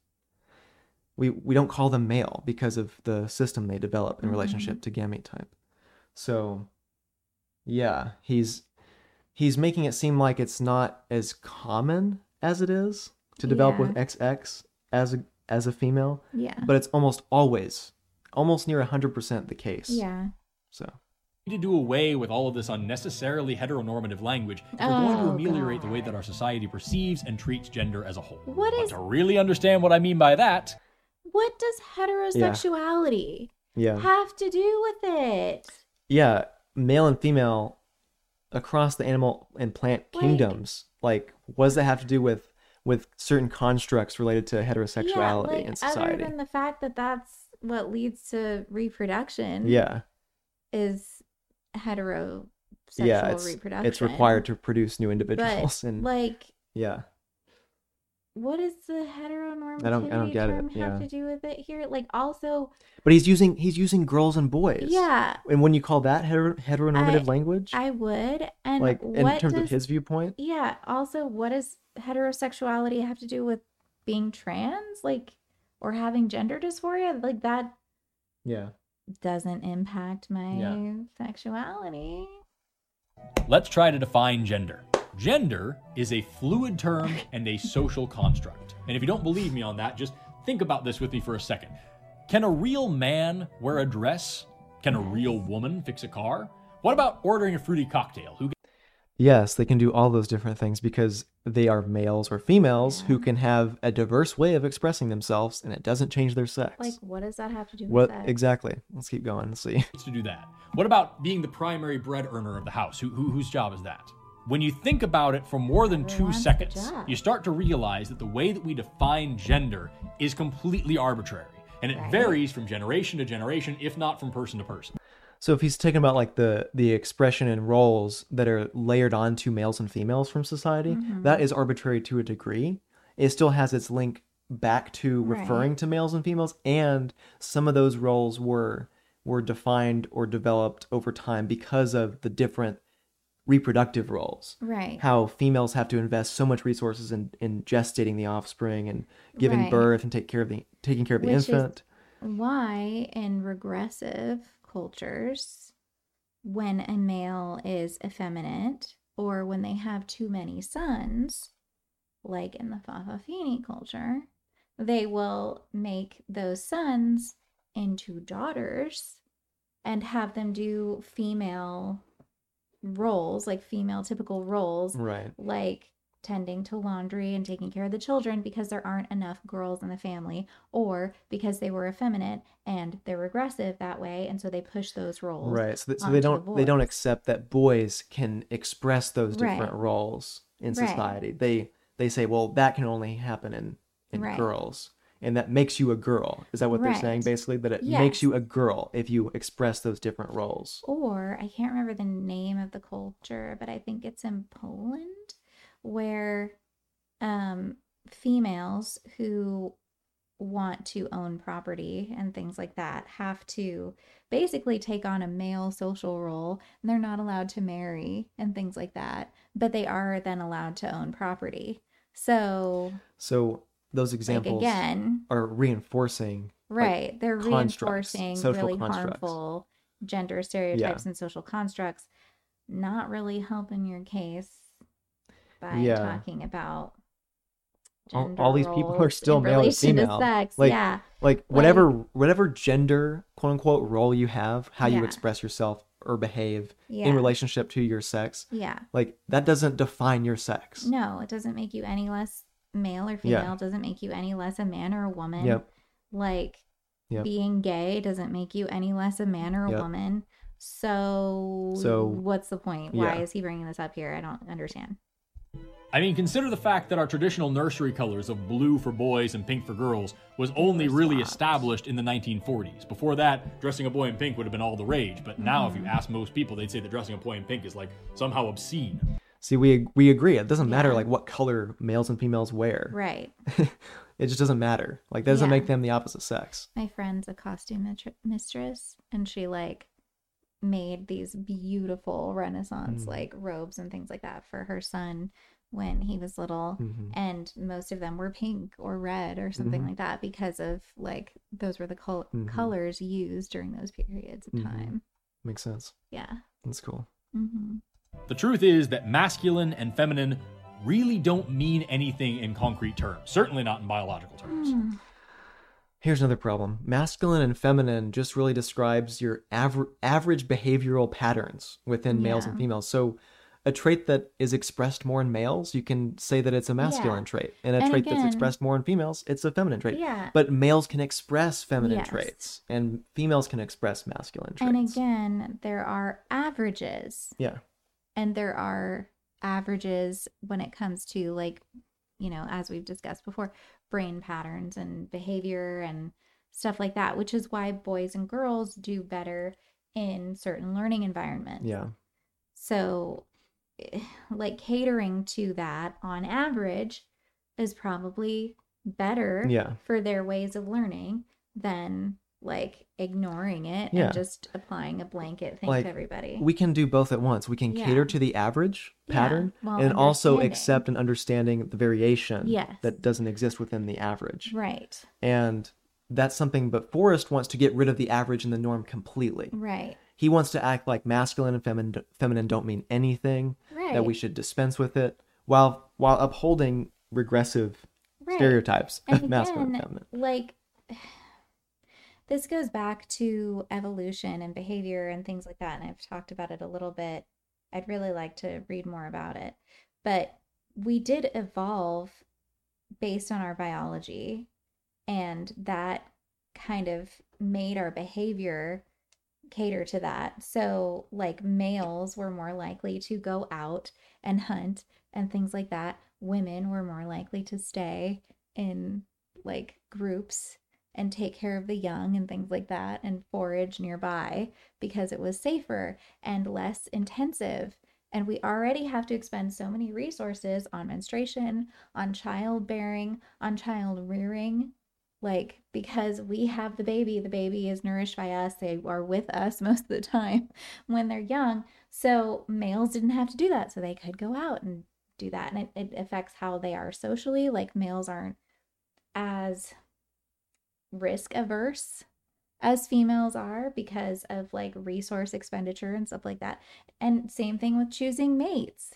So like yeah, all of those things kept kind of coding into things Mhm. as time went on. That's what established it as the the average. Yeah. So to act like there's no reason for them and that it's not tied to sex is kind of but it's not heteronormative, it's not arbitrary, it's not new. Like It's been around for- speaking. It's been around for, you know, millions of years when it comes to Yeah. hominids. yeah. And then it going back even further to male female reproduction and just the beginning of mammals Yeah. 500 million years ago. Those ultimate like differences in yeah. uh, reproductive contribution. Yeah. That's the fundamental difference between the sexes. And we can see that in other animals, like that their behaviors between male Yeah. and female, like birds, even spiders. Like it, it's Now- so, yeah, like it. We again, Yeah. he said in the beginning, we are animals. We're not special that way. We're not special when it comes to behavior that is that really is derived from sex on average. we are special in the sense that we can analyze our behavior in our in our societal structure and find elements of that structure that are outdated and that Mhm. can go away and that we Yeah. don't need anymore. Yeah. But just because um, certain things evolved biologically to favor males versus females in terms of resources or roles doesn't Yeah. mean that we have to keep every single societal construct. Right. But it also doesn't mean that those those ultimate differences don't exist on the Mhm. reproductive level and the behavioral level on average, right? So you can have you can have both things. You just gotta be actually nuanced about it and understand that there's some things that are societally constructed and that can Mhm. be dispensed with. Yeah. Others that can't. like wearing certain colors. Yeah, like wearing certain colors. Yeah. Or or even like some of the certain jobs that people decide to do Yeah. to to a degree. Like yeah. Yeah. it's it's the same kind of thing. Okay. Gender is just the term that we use for how an individual organism expresses their sexual identity in a cultural context. It is a reflection of that individual's expectations and the society's expectations of their behavior. And just to really drive that point home, let's take a look at a few examples to show just how fuzzy gender really is. We've talked a little bit about sexual dimorphism. There are some species where the males are bigger and stronger than the females. There are also some species where the females are bigger and stronger than the males. And then there are a lot more species that are not dimorphic at all, and so the males and females are completely indistinguishable from one another. They're not completely distinguishable from one another because even in the species that have little little dimorphism, like no not much difference between the the body size or behavior between males and females. Yeah. They're still different because they have different reproductive systems that produce different gamete types, sperm or eggs. Yeah. That is the fundamental difference. Yeah. It doesn't mean that they're that they don't exist. And that Yeah. the, like again, he's conflating the sex binary, male and female, with the level of dimorphism Mm-hmm. in certain species Yeah. of males and females. Yeah. Which again, he's he's bringing up animals right after he brought up people and He's going back- not- yeah, going yeah back and he's animals. not giving a reason as to why like i gave a reason as to why is because Mm-hmm. like because of the resource expenditure or whatever that's why certain behaviors might have developed in males and females like in humans hmm and we can see that in other animals as well. But he's bringing it up kind of out of nowhere and not explaining why. Yeah. we'll see. Let's see what he does. What he says. There are also plenty of species that have three or more genders or no genders at all. There are even some species where the males take multiple forms. Some of those forms resemble females. There are other species like hyenas where the females are so indistinguishable from the males that it's really hard to tell the difference without like dissecting them because the females have a fully erectile pseudopenis. So he's saying that we can't distinguish between the female and male and the hyena because the female has a really long what's called pseudopenis. it's actually a clitoris. It's a gigantic external clitoris through which she uh, conceives and gives birth, like gestate, Yeah. like receives the sperm and gives birth. These hyenas do not have a vaginal canal like like regular mammals. They're unique in that way. But we know which one is the female based on which one conceives, ovulates, gestates, and gives birth, right? And the females tend to be really aggressive in the hyena species, but they um, they're still females. hmm Like we know the difference, and you can tell the difference. It's Yeah. subtle, but you can tell. Also, what species is he talking about with three genders? I don't know. I didn't say, but and what does he mean by three genders? Does he mean like different types of behavioral profiles? Maybe Maybe. They're still male or female based on their Yeah. what gametic contribution they they Is- provide. I mean, the only thing that can come to mind is like a female or a male that might be more or less like dominant Yeah, or something. but is that? But then is he saying that they're not, not- male or female because they're not? they don't fit the roles of their that's like- sex. That comes down to like hierarchy and stuff. Yeah. Which, I mean, arguably, you can say humans have social hierarchy. Like, does that make us different Yeah. genders depending on like where we are, like he he likes to in claim the that pecking order? he likes to claim that there's like that there shouldn't be like subspecies or that would be like ridiculous to say that but then he's upholding categories that are constructed like by saying that oh because this male in this species behaves differently that oh my gosh we don't know which one's male or female Yeah. isn't that really regressive It is. and- and it obfuscates what male and female He- actually he are started off by saying women can fix cars and men can fix, you know, yeah and then going to other animals like then he's like, oh, but then this makes you mm, something else. Doesn't make you male or female. Like, like no, it, they're male or female they just have diverse ways of like Yeah. expressing their behavior. Like, what's the gender role for somebody who's non-binary? Then, like, is he saying that like now he's saying if somebody behaves a certain way that makes them a gender? mm-hmm, Like that changes their sex mm-hmm. or their sexual identity as he Yeah. said. Like then he's basing sexual identity on regressive yeah behavior stereotypes. yeah exactly Like no. So after the hyena, he's gonna bring up bats. Let's listen to this. Okay, sure, of course. There are fruit bats in Borneo and Malaysia where the males lactate to feed the babies, and Oh, even man. human males have mammary glands that can be triggered to develop and even produce milk given the right circumstances, Wow. no matter what your chromosomes look you like. don't say. So the male bats that can lactate, they're a special type of fruit bat, and they found that their mammary glands and nipples were not as large as the females, and the amount of milk was only about a tenth of that produced by the females. And guess what? Males were never observed nursing the young. So what's the cause? What, why do they? Why are they producing milk in these fruit bat males? Well, one reason might be related to diet. These fruit bats eat fruit, but they also eat leaves that contain estrogen like compounds called phytoestrogens, which can stimulate milk production. Mm-hmm. So, this ability for the males to produce milk could serve no functional purpose at all, ultimately.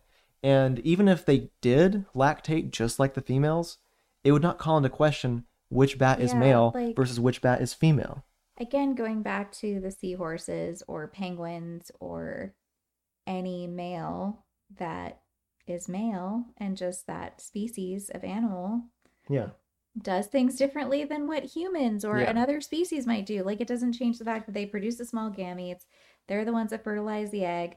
They just have a different adaptation or behavior Mhm. that is is contrary to what might exist in other species which we've already established that even chromosomes can be different in other species when it comes to sex determination so then why are we bringing it up what does it matter why are we bringing it up in comparison to humans i don't understand where he's going with any of this And then the milk Like- production in human males, he was Yeah. talking about too, that that human males can lactate. under like very specific circumstances And it's not the same milk yeah, produced by the mom. no. Yeah, and it takes a lot of um intervention unless there's a hormonal So issue. so it's kind of similar to the fruit bat example. yeah, And that the fruit bats they have smaller nipple, the males don't have smaller nipples. Yeah. They produce a lot less milk and they don't even use it to nurse the young because there's not enough nutrients in that milk. yeah, there Same thing isn't. with the human males. So yeah, and when males have done that, they are depriving a baby of Yeah. nutrients. which should be Right. considered child abuse. Yes. Okay. There are lots of species where the males impregnate the females and the females give birth. There are other species where the females deposit eggs inside the male and then the male gives birth. There are some Like the seahorses, but the seahorse male does not give birth. He just Right. releases the eggs out of the pouch Yeah. and they were fertilized by his sperm. So he's obviously still a male. yeah. It doesn't change that. Species where the males, not the females, tend to the nest and watch over the eggs. There are other species where they take turns. There are lots and lots of species And, that are yeah. patriarchal and the males control the group. There are lots and lots of other species that are matriarchal and the females control the group. How do you define male and female, Forrest? You keep using the terms like you know what they mean. A lot of primate species, even some of our closest relatives, are matriarchal, not patriarchal. In fact, there are several species where being a big, strong, dominant alpha male would mean no female ever mates with you. And as I said in the beginning of this video, humans are not special in any of this. We are just animals. The one cool thing that we've got going on for us is that we are the only animals that can communicate in great detail how it feels to have a gender. We should not be afraid of these differences between cis and trans and gay and straight or whatever. We should be excited for an opportunity to learn how life really works rather than just trying to cram everything down into boxes all the time. Again, taxonomy. Taxonomy, yeah. categorizing things is how we can understand. Like, you want to make people understand? That's how we understand what things are. If you call a water bottle a brick and I call it a water bottle, okay, we don't know that we're talking about the same thing.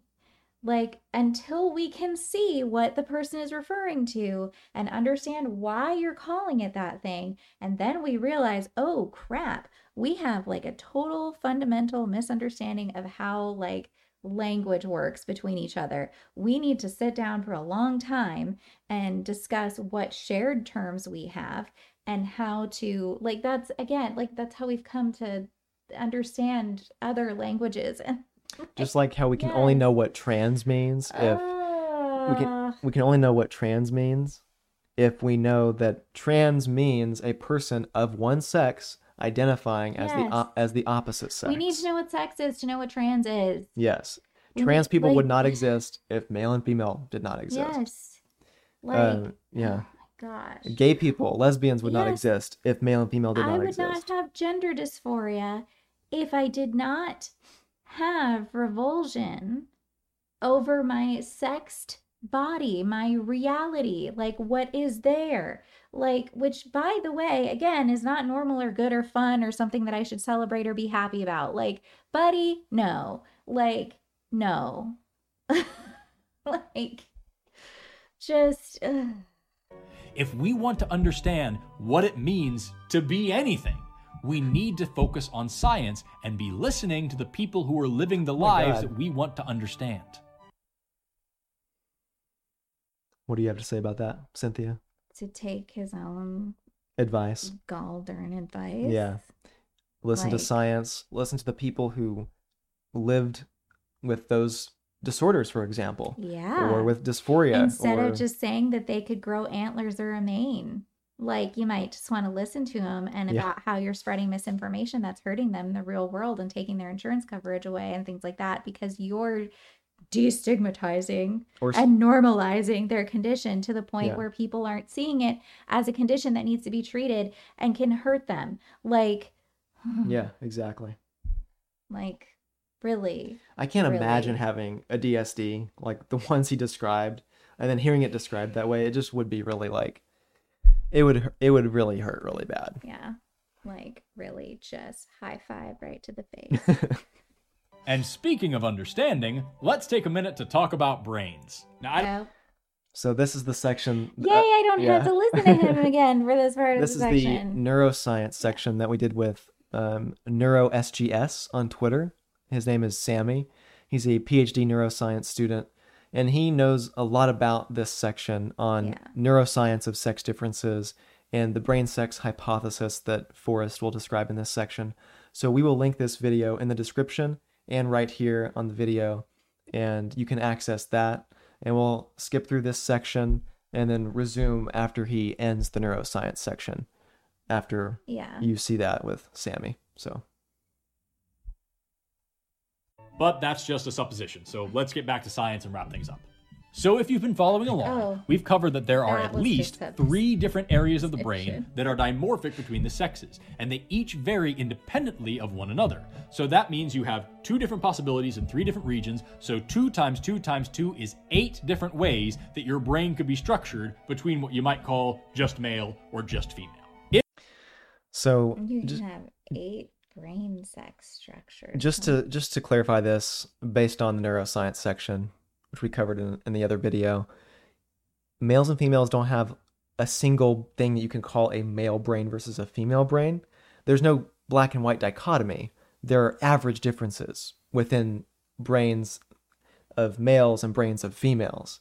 It doesn't mean that you, if you have an atypical structure in your brain, that you're suddenly the opposite sex. Just as though if you have an atypical height as a male, like you're really short, that doesn't make you less male or or female, right? It's that same kind of concept. So let's continue. If you factor in what kind of gonads you have, either testes or ovaries, that's another times two. But you could also have neither and you could also have both. So we really should be saying times four, but just for convenience sake, we'll say another times two. You can't multiply all of the combinations together as if they're equal. Like having both listen, having both ovaries and testicular tissue inside due to a genetic disorder, that is so unbelievably rare. It's like 1 in 100,000 births. Like that is incredibly rare. You can't just multiply all these things together and act like, "Oh, you could just end up with any of these combinations." Like that's not that's not science. That's not data. That's not reality. It's just wrong. Let's continue. So that means that you have at least 16 different configurations of what you could presumably call someone's gender. And we haven't even factored in sexual orientation. You would have to make different permutations for gay, for straight, for bisexual, for pansexual, for asexual. We haven't factored in intersex people. We haven't factored in Klinefelter syndrome, where you have XXY, that's three sex chromosomes. We haven't factored in Turner syndrome, where you have X and then nothing else. We haven't factored in whether you have a penis or a vagina, or both, or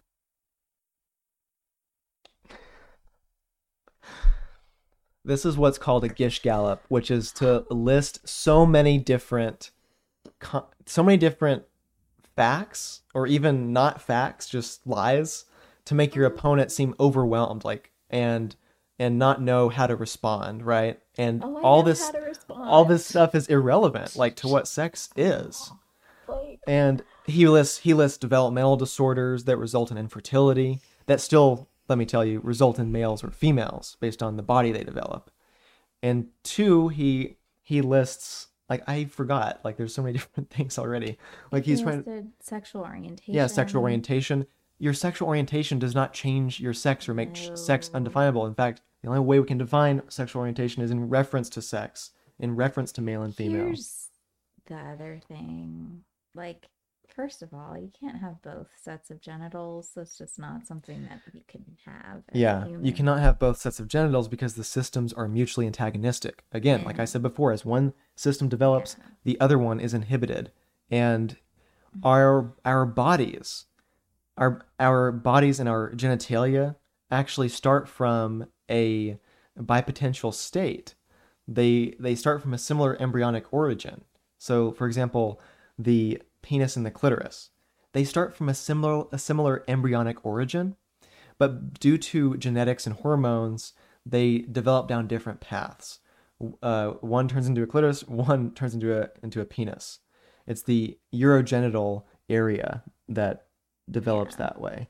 So just because we have a similar origin in those tissues doesn't mean that they're interchangeable. It doesn't mean that you can have both. You can you cannot have both. Also, he's trying to now claim that all of these things factor into your gender, which then he says there's this many, right? Like this many.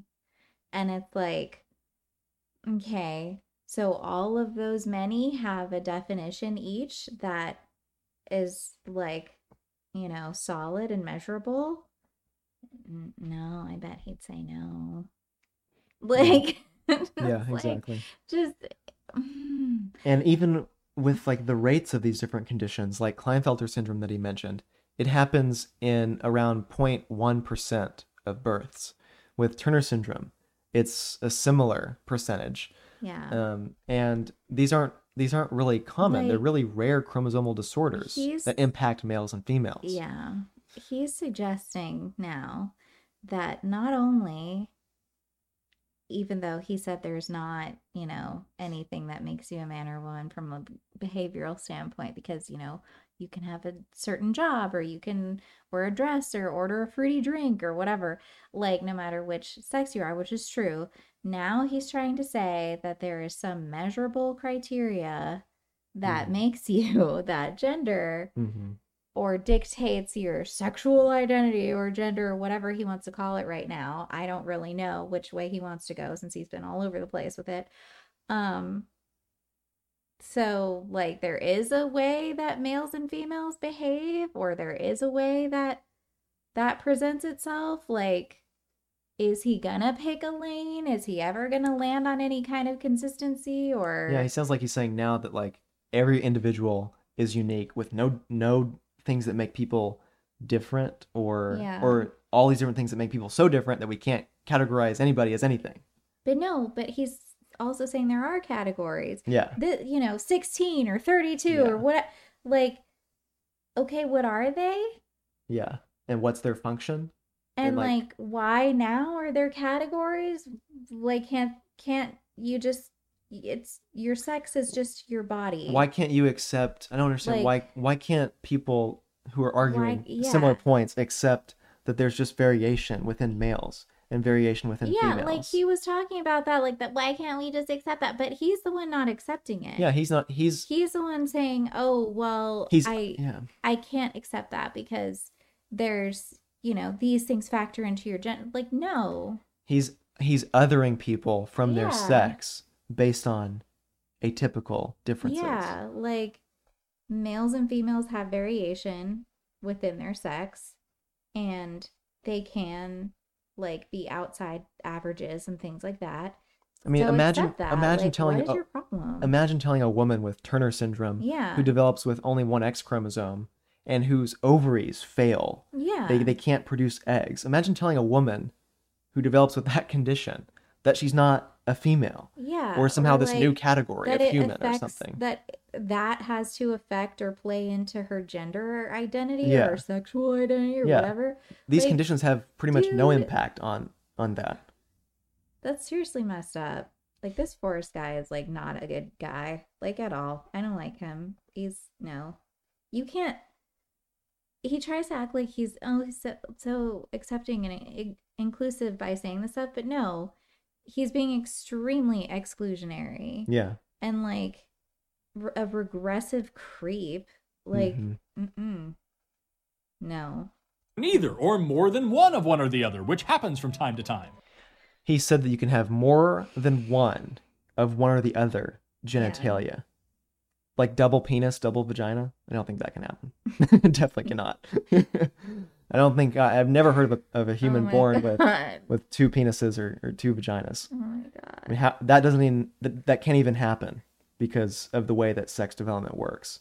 I just love that he's doing these wild hand gestures. Where does the second penis come from, Cynthia? Your heart, there believe. there is no tissue. Like if you already develop the penis, that tissue has been used. There's no other tissue that's going to develop into another penis. Like, Like that that tissue that's the urogenital sinus that develops. Like yeah, I where does that come from? Like it's like can see I could see how maybe conceivably in like a failed twin situation where like you were developing as a twin and then something went wrong, Right. maybe. Like, maybe but technically it'd be like two people conjoined. Yeah. And it probably wouldn't be like Viable, yeah, even. viable. It'd be Yeah. like vestigial best. Like, Or even the fetus itself would be non non viable or they Yeah. couldn't survive. yeah, But yeah. Um like, yeah. God, I, I don't even know where to go with this because again, he's acting like could just happen to anybody Yeah. anytime. Do you, do you, you might have ovaries now? Did you check? You might have ovaries and a double penis. god. Well, when we're done with this. If you really, really want to push the idea that everybody fits into just one out of however many boxes, you are very quickly going to have to come up with dozens, if not hundreds, of different categories just to fit this insanely parochial worldview you're keeping. Nope. This insanely parochial worldview. Parochial. Parochial worldview that he's that he mentioned like the you mean the worldview that there's just two sexes in almost all plant and animal Yeah. species and that genetic abnormalities and disorders don't call into question the existence of those two sexes. Yep. And that those two sexes can dress or have any job they want to have. So, Yep, and that the only way we can Mm-hmm. treat genetic disorders is by first knowing what sex that person is, what development path they were on, gee. where it went off from the standard template. yeah. How awful we are to have that view. Oh, man. It is so much easier just to say that things like sex and gender and sexual orientation exist on a spectrum. No. And while it is entirely possible that you're like 100% straight or 100% female, it's also at least equally possible that you land somewhere along this fuzzy gradient. Um, So okay. so he said it's easier to say that sex is just a spectrum No. and it might actually be easier on a superficial level if you don't understand what sex is, like by by just looking at all this variation in biology and saying, "Oh my gosh, wow, I guess this I guess there aren't just two sexes." Well, you're not understanding what sex actually is, what the sexes actually are. You're you have a superficial understanding at best of biology and how traits function and how systems work together as a whole for reproduction. Yeah. Like it's not easier. It's just it's wrong and it's also completely superficial at best. Then you would have to explain, like, why, despite this alleged spectrum, we can only reproduce via males and Yeah. females. Yeah, um, this spectrum ignores evolution. Yeah. It ignores development. It ignores how people's bodies are organized around different reproductive functions. And it makes it seem like people are just these unique, independent set of characteristics that don't have any functional um, correlations to anything. Yeah. like we c- we like- can't operate in the world with that ideology. I mean, sure, Forrest, it's always easier to lie, I guess. yeah. Like, it's always easier to just make something up. Sure. And again, unless you have had your brain scanned and your genome sequenced, What would my you have no have to do with idea it? where you land on this deeply ramified line at this very moment. And At this very moment, like my my chromosomes can change at any yeah moment. so like again we've covered this again he keeps saying this stuff but we've done the studies we know the genetics we know that almost every single birth results in xx or xy and typical male or female reproductive systems and then on top of that what would a brain scan show? So my ovaries could be anywhere right now, Zach. Yeah. So could yours. yeah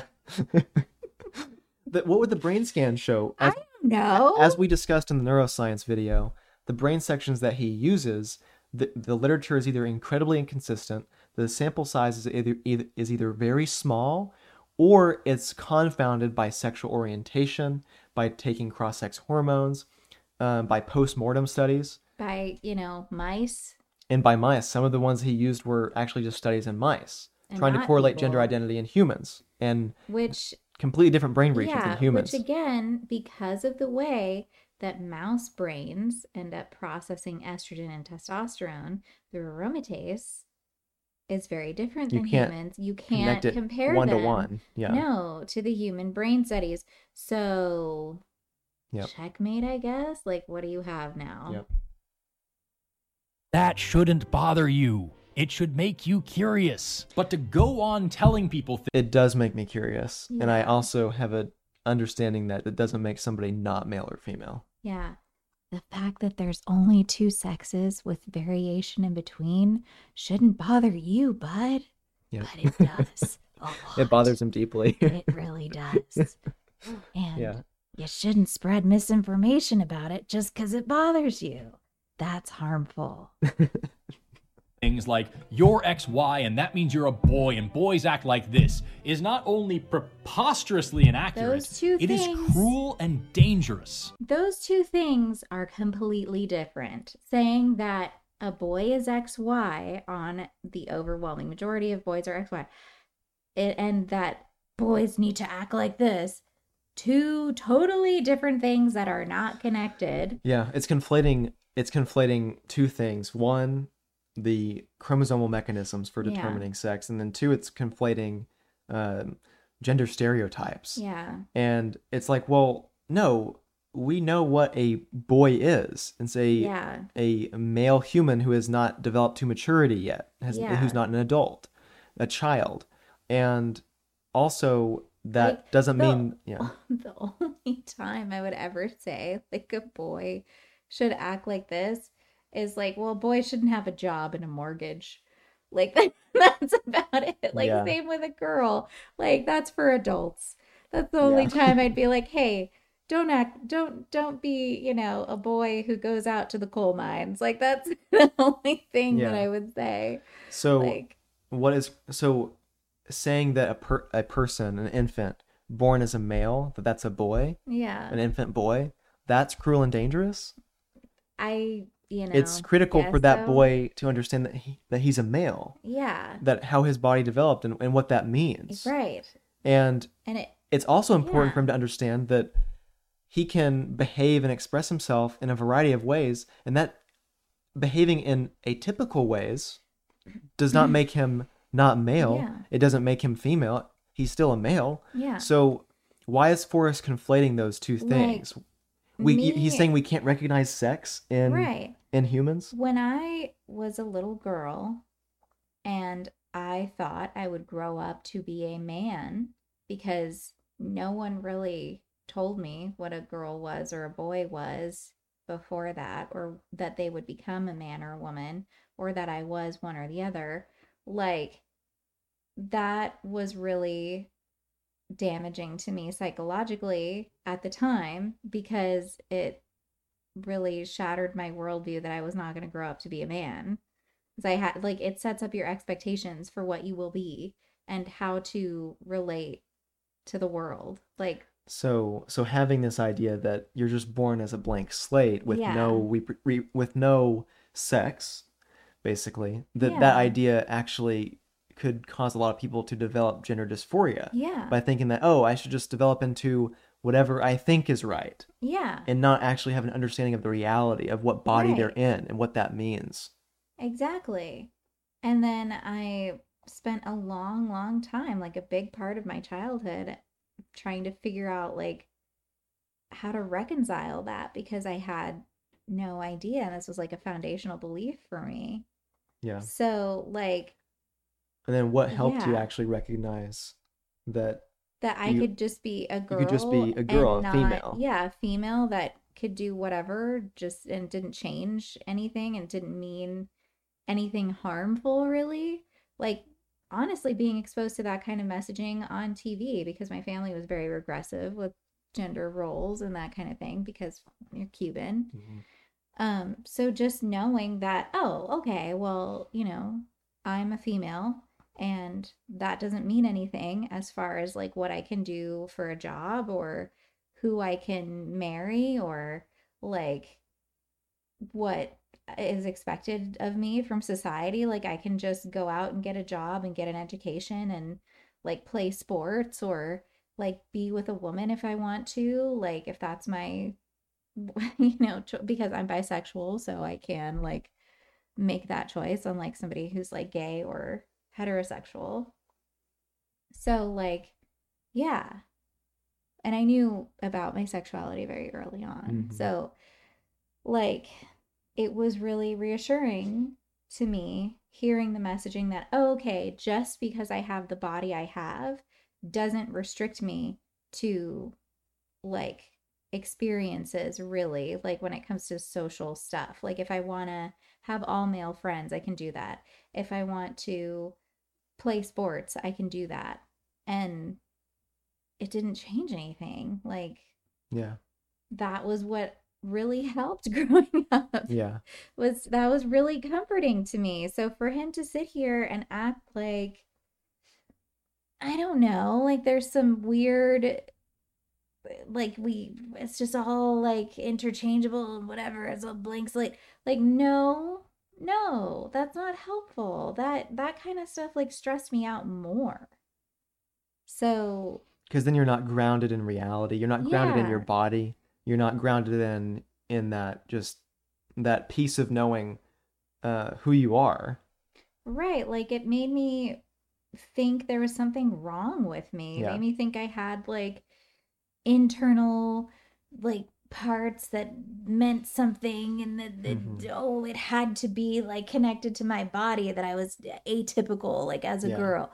Like no, just some people are atypical in their behavior like and it has nothing to do with your your sex. Like you can be an XX female or an XY male and be atypical in your behavior, or your presentation, or like your sexuality. Like, that's fine.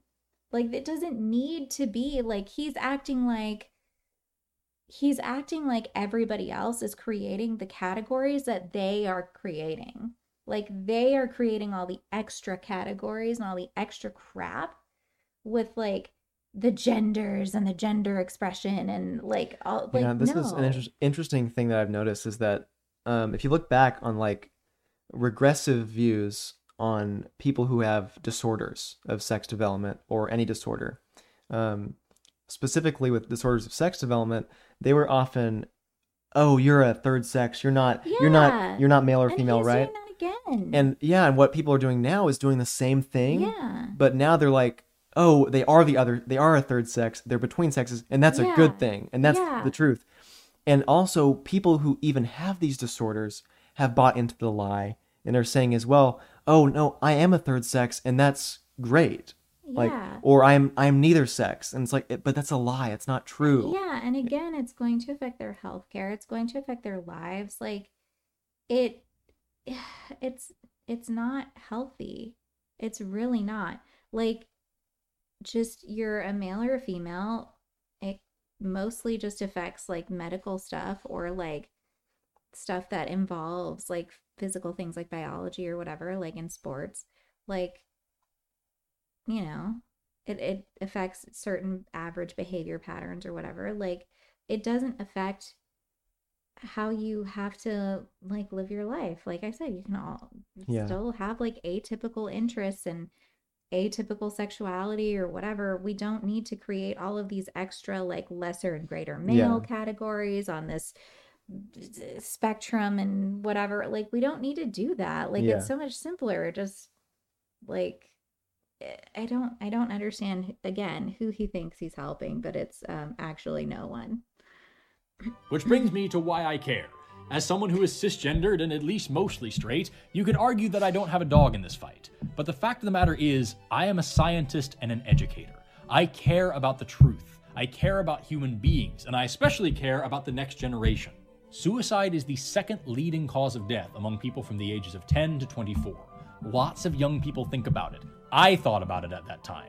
But LGBT people in that age group are almost five times as likely to have attempted suicide than their heterosexual peers. And what's worse, LGBT youth who report coming from non accepting and non supportive families are eight times more likely than the other LGBT youth to have attempted suicide. So we're talking about eight times more likely than the people who are already five times more likely than the people who are already stressed the hell out to try to kill themselves. And all of this is hugely exacerbated by the fact that you have idiots on TV and on the internet saying, aha, this high suicide rate proves that this is all a mental disorder.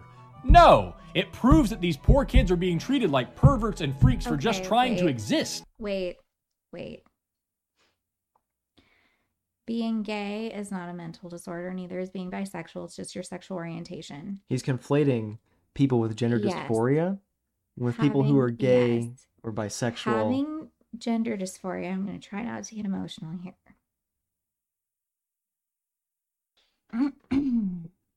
Having gender dysphoria is a mental disorder, okay? Like, it's very hard for me to get like really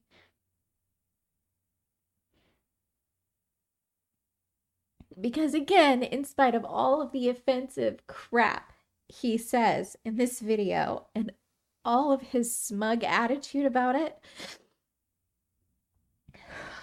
i want to hope that he's actually humane on some level enough to understand what I'm about to say to him. Having gender dysphoria is absolutely a mental disorder. Wanting to cut out my genitals as a child because I was terrified and disgusted by them is not normal. Wanting to vomit when my partner, the father of my child, is reading to me about the daughter developing in my womb because it feels so alien and wrong to have that going on in my body is a mental disorder. It is not remotely the same as being attracted to women as a female. It is not normal. It does not need to be celebrated. It should not be celebrated. And it should absolutely, on no level, be encouraged in anyone, especially not children. And it should absolutely be treated with therapy and understanding and not with this lie that we can change sex and that it is arbitrary and everything else. No, no, that is disgusting to lie to people that way and encourage this delusional thinking. No, no. You are a disgusting person for perpetuating that. And you are a disgusting person for perpetuating that people with DSDs and things like that are just, you know, just a normal thing and they don't need treatment and they they don't need the understanding of the medical community and everything of sex and and their bodies that they require. Like that is awful. You are an awful person for saying those things. And i desperately hope that you come around to realizing this and that you behave accordingly. Like you you rectify all the damage you have done because you have done damage. You have misinformed and misled people on a profound level. And again i will say you are not helping. Like i have really really tried to not think of you as a bad person but i can no longer do that you have so vehemently like said things that are easily disproved and that are just morally reprehensible while then trying to condemn people for actually wanting to help others, for actually wanting to spread truth. So, no, I, I really, really, really hope that you um you change and grow as a person and don't keep doing this because it is disgusting. And I'm sorry for getting emotional. I really am, but this is very personal to me. That's why I care. That's why I care. You don't have a dog in this fight, bud. You really don't. Like you you're it's not that you're cis and mostly heterosexual. No. You are a healthy man. Psychologically, other than like your willful spread of misinformation, your deep misunderstanding. I just hope you're misguided, honestly. But other than that, you're healthy psychologically, assumedly. You are healthy physically, again, assumedly. Like you seem like a healthy person. So no, it is deeply offensive. You do not have a dog in this fight to be spreading this misinformation this way on this scale. Like, no. Like, you do not speak for me. You do not speak for people like me. You do not speak for people with those conditions. Like, no, you are hurting us. You're. this is not what good people do. Like, so sorry, but yeah, I really hope you see this message that I'm sending you right now. Like I tried to be playful about like my distaste for you and what you're doing, but I because I don't like actually hating people and being angry with people, but no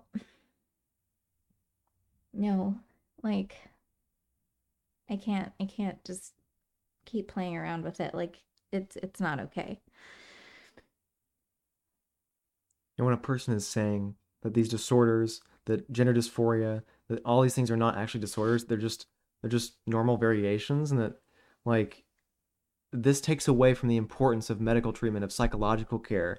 It takes away from the real like experience of having these conditions. Yeah. And how traumatizing they can be, how life altering they can be, how they've brought people to suicide. Yeah. Do you know how desperately I really, really, really wanted to not be a typical female physically? Like growing up, I really wanted to believe, like, things that I believed were things that, like, I actually had an internal penis somewhere that eventually doctors would find and it would prove that I wasn't meant to be a girl or something like that. Like to lie to people and say that that's possible, like, oh my God. Like, no, that's not okay. It's actually it's actually fostering mental illness. Yes, like that kind of stuff, that yeah. kind of messaging. It fosters anxiety, so depression, harmful. like obsessive obsessive yes. thoughts related to gender dysphoria. Like it is just it's really awful. It really is. And again, I don't know if you'll actually care about anything that I'm saying to you right now.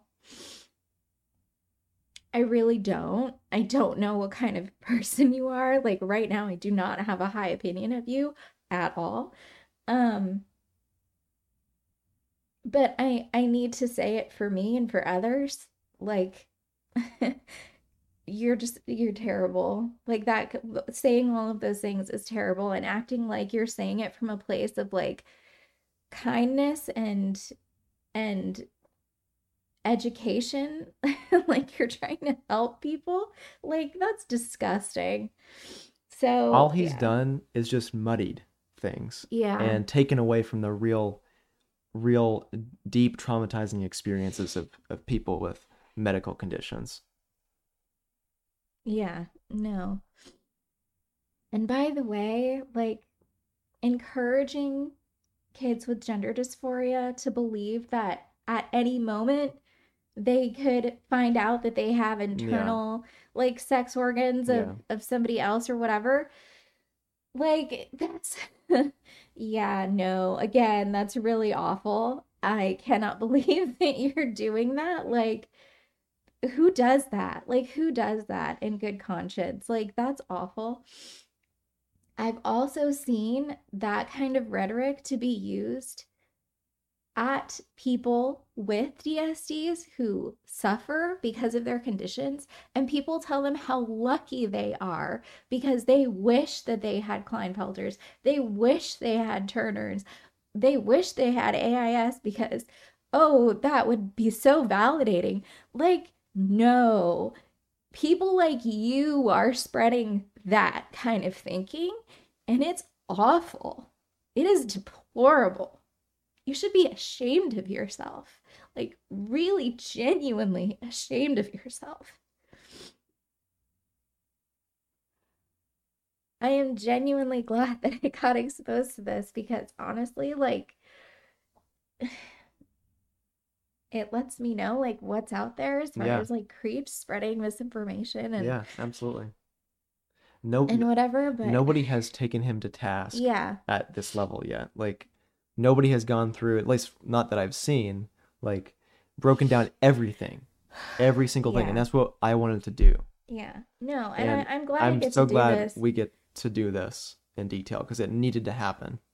It really did. Um, the amount of misinformation, the amount of carelessness and and bigotry towards people with medical Yes. conditions is just unreal. So And I'm glad I get to do this too, um, for again, and like people like me who had thoughts like that, or you know, even for my daughter when Yeah. she gets older, she'll know that creeps like this are liars and charlatans, like spreading grotesque misinformation with like this veneer of positivity and mhm, kindness. Like Yeah. and it, it's it's all bunk. Yeah, so i'm glad that i got to see this and i'm glad that i uh able to really, express all your uh, yeah feelings about and it. that I uh I'm not sorry at all for being like for you know reacting any of the ways that I have throughout this whole thing.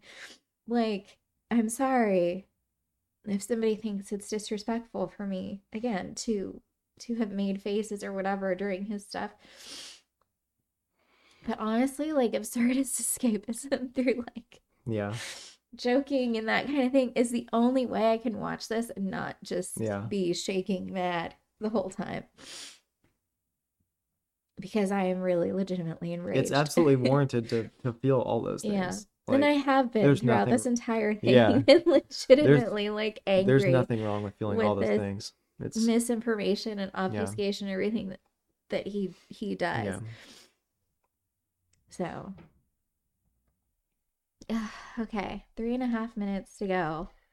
Can we Yep. get there? so he was conflating suicide statistics of he's just saying LGBT and then going into detail about but he didn't really separate LGB versus T and we know that trans people or people with gender dysphoria in general have mu- much higher risk of suicide Yeah. And also high comorbidities like anxiety and depression Yes.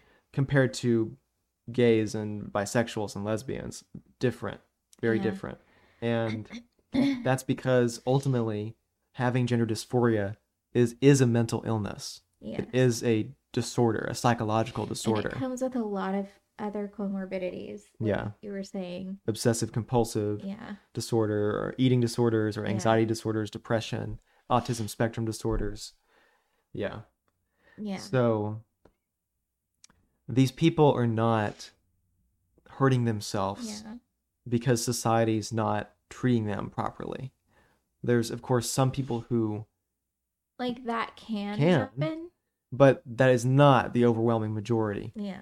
The huge rates of comorbidities and the huge effort by society to celebrate this and to uh, accept people all this evidence goes against the fact that they're Mhm. supposedly being discriminated against and that's the reason why they are hurting themselves so Right. much but I'll tell you what, like being, you know, what did contribute to like my depression and things like that as a child with this were like these arguments that, you know, I, it's something wrong with my body. I was born in the wrong body. Like, I, as a six year old, was contemplating killing myself to try and restart, like, as the sex I was supposed to be. Like, yeah having the idea that my body was wrong and I was trapped in it, that that kind of language, you're trapped in your body. Like, yeah. trying to tell me that my body is wrong? Like no that's what you're doing ultimately with this. Yep. like no one is born in the wrong body. No. That is a that is a metaphysical belief system that has no basis in reality. Yeah. What i needed to be told was yes this is my body. No it can't change yeah. like to the opposite sex but that it's okay and it's not going to hurt me that being female was not going to hurt me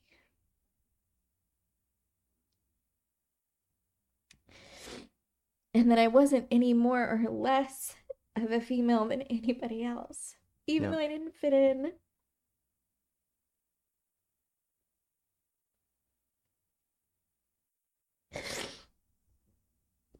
Even though I was atypical. yeah And It- also, it hurts those the most that are atypical yes. that don't fit in And also, this stupid conflation with like sexuality. yeah being attracted to females does not make me less female. Yeah.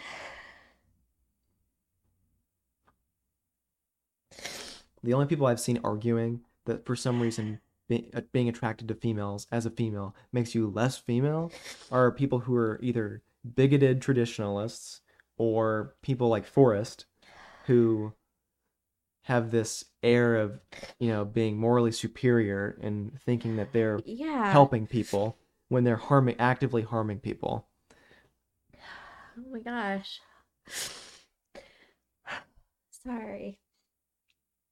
It'd be easier for me not to ugly cry if I didn't have like I wasn't pregnant too. Like, uh, it's okay cynthia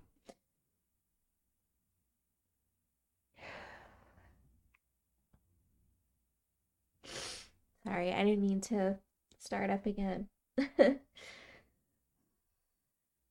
okay so we can finish this out yeah. If the biggest problem that you're having in the 21st century is what people's genitals look like and what they're doing with their genitals in the company of other consenting adults, if, if, if that is the needle on your moral compass, I strongly encourage you to reevaluate your priorities. So he's using the old school civil rights talking point of like, just leave us alone. We're, we want to be able to do things in our ho- own home, right? We don't want the government intruding into our lives. And I completely agree. People Yeah. should be able to do pretty much whatever they want in their own homes as long as they're not uh, Hurting committing anybody. hurting anybody, right? And um, on top of that, there are places in society or situations where it is important to know the person's sex Yes. sports are divided on the basis of sex due to the male performance advantage, the overwhelming male performance advantage that far outweighs equally trained females. And that's a safety and fairness risk for Yeah. females with males competing in sports. Males should not be in, in sports with females. And then the other thing is single sex spaces Yes. like bathrooms and changing rooms and places where women and girls are, are vulnerable and because of those average behavioral patterns, males do commit sexual violence towards females a lot more than the other way around yeah it doesn't mean that or towards one another. Yeah. It doesn't mean that all males or most males commit Right. commit sexual uh, crimes, but it means that we don't know which ones are going to do that, and that we know that based on statistics, like the majority of sex crimes like penises are weaponized and things like that. So like and that only males, for the most part, commit sexual crimes yeah, compared for to the females. most part. For the most part, the overwhelming majority. It's it's it's that not. It's basically not. The majority of men don't commit, for example, rape, but it's usually only men that do so. Yeah.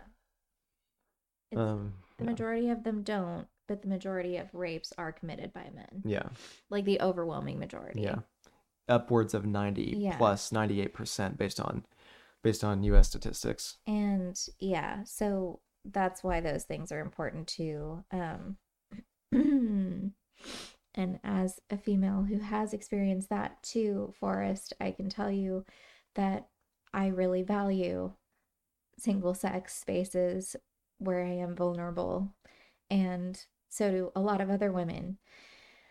Um but I mean yeah, I'm sure you would argue with us about that too. Again, as someone who has no dog in this fight And, and, again, here, like denying yeah, what male and female are yeah. really hurts It the does. ones that are most affected by sex, like like It women and girls. Yeah.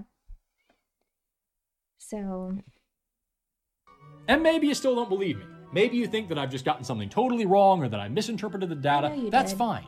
I'm an evolutionary biologist and I mainly study bioanthropology. I am not a geneticist, I am not a developmental biologist. So I would hit You're the limit of person my either. understanding in this topic well before I hit the limit of what there is to be understood. But I should point out that even considering that, I have not even scratched the surface of what I could have talked about here. But To saying that he to say that he barely scratched the surface is kind of at it's like a compliment at best. What's really going on is he's actually just misinforming everybody, lying about what the reality is, muddying everything, obfuscating. It's not skimming the surface. you know, Like as I said, at best it's a superficial understanding, but that's it's that's like, not even did you even look at it? Yeah, did you even look at it? Like Like, did you touch the surface? yeah, like he said he touched I made a li- I made a list of all the major things and when it came to the biology of sex that he got wrong. He misused the terms dioecious and monoecious as we described earlier. He conflates what determines sex on the genetic level with what defines sex, so the mechanisms that develop your sex versus what your sex is. And then he conflated sex characteristics across species and humans with sex itself, saying that if you're if you have atypical sex characteristics that you're not male or female, or that you have atypical behavior that you're not male or female, then we can't define the sexes. He uh, claimed that hormones do not do anything. He also claimed that the idea that humans are born male or female is deeply flawed. He misunderstood the gamete size definition. He thought that gamete size is about the literal size and not about what and not about what the size differences represent for their roles in reproduction. How those two different sizes contribute different resources to the zygote. He also claimed that um, sperm variation, he misunderstood sperm variation. He thought that different sizes of sperm are evidence of new sexes. They're not, they're just different sizes of sperm. They all have the function of fertilizing the female's egg. He also used the infertility fallacy to argue that if something is not presently functioning, it cannot be categorized, which would just destroy medical treatment Yeah. and also, and worse, that the definition should be abandoned as arbitrary. He conflated isogamy with anisogamy to argue that the definition of the sexes is arbitrary. It's not. Those are two completely different sexual systems. Isogamy has no sexes, and anisogamy, what humans have, have two sexes. He also argued that trans people have oppos- opposite sex brains, but after controlling for sexual orientation, we see that trans people who have who are homosexual have homo- have brains that are more typical of homosexuals, and trans people who are heterosexual have brains more typical of heterosexuals. So really what's going on in the trans brain argument is that there are differences on the areas that are controlling for body processing and self-processing and self-perception. He argued that there's no difference between healthy development and disordered development, and that is incredibly dangerous and destructive for people who have disorders to say to them that you don't need medical treatment, that your body does not need to be treated, that your psycho- psychological condition does not need to be treated, that you're just a healthy variation. It's very harmful to those people and minimizes their actual experiences. He argues that sex is a cluster of traits that all vary independently, but they do not. Your genes determine your gonadal tissue. Your gonads produce certain hormones that help build your internal and external genitalia. They're all interconnected. It's it's a an entire system, dependent and ordered, and it is sequential and hierarchical. Yeah. He also claimed that humans can have both a penis and vagina, or even two penises, or two vaginas. And no human is- has been born with both a penis and vagina, and you cannot have both. Also, Double. I mentioned this in the um, the neuroscience video that we did. He is just saying trans people as opposed to people with gender dysphoria. Not all of us transitioned. We don't all like consider ourselves trans. We're not trans. We have gender dysphoria. There's a difference. And by saying that, like just trans people, you might make someone who has gender dysphoria but transition wouldn't work for, like me, like you might make them want to transition or make mistakes that they can't reverse, like medically. Like I considered very seriously whether or not to transition when I was younger, and I'm glad that I didn't. I'm so happy that I didn't, especially now with all of the studies about cross sex hormones and puberty blockers and everything that we're seeing. Like, so yeah, like it, it's really harmful because you're pushing us all down that path like arbitrarily. Again, you're doing this stupid thing where you're pushing us all down this path arbitrarily. Like if you have gender dysphoria, you are trans. No. Nope. And I, I'm not I wouldn't consider myself if I wasn't bisexual, I wouldn't consider myself LGBTQ whatever because I'm not a T. And I'm not a Q. I'm a B, like, but I'm not like And just because somebody is maybe lesbian or gay or bisexual or trans doesn't mean that they have all the same views as yeah. as everybody else in that in that grouping. You know, it's an incredibly So diverse grouping. Now who's like forcing an idea or pushing an idea? Like it's you. It's always you. It's you. You're pushing like really harmful Mhm. regressive crap and like he looks really defensive right now. well, he always does.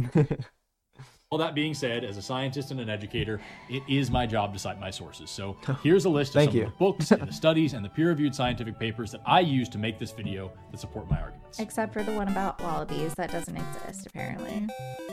or misrepresented. Yeah, or misrepresented. We'll we'll spare you this, but he scrolls through all the 200 and 30 something sources or so and one problem with this is that it's a fast scrolling slide of hundreds of citations. They're not referenced to the specific claims that he made, so you don't know which citation is for what claim, Or even if he used the or even if he citation used the citation at all, right? Yeah. So that's a major problem. Um, this is what's called a Gish Gallop, I mentioned before, listing a bunch of just information that might not have anything to do with what he's specifically saying and trying to overwhelm the opponent with, with complexity or with Yeah. a dump of information. And so and he says to read those and, Yeah. and get back to him, knowing full well that it's not reasonable for someone to try who's trying to first learn about the topic to do that, right? They, they have nowhere to start, no no clue where to start. So it's not actually helping people learn. No. And further, again, like I said, there's no way to know if he used all of these citations in the making of this video. There's no way to know if, like, which ones he's misrepresenting or, like, anything like that either. Yeah. Like, clearly, he is misrepresenting a fair amount of these. like, Yeah, when I when I wrote my books on sex and gender, every time I had a claim, a scientific Yeah. claim, I cited it with a footnote on that Yeah.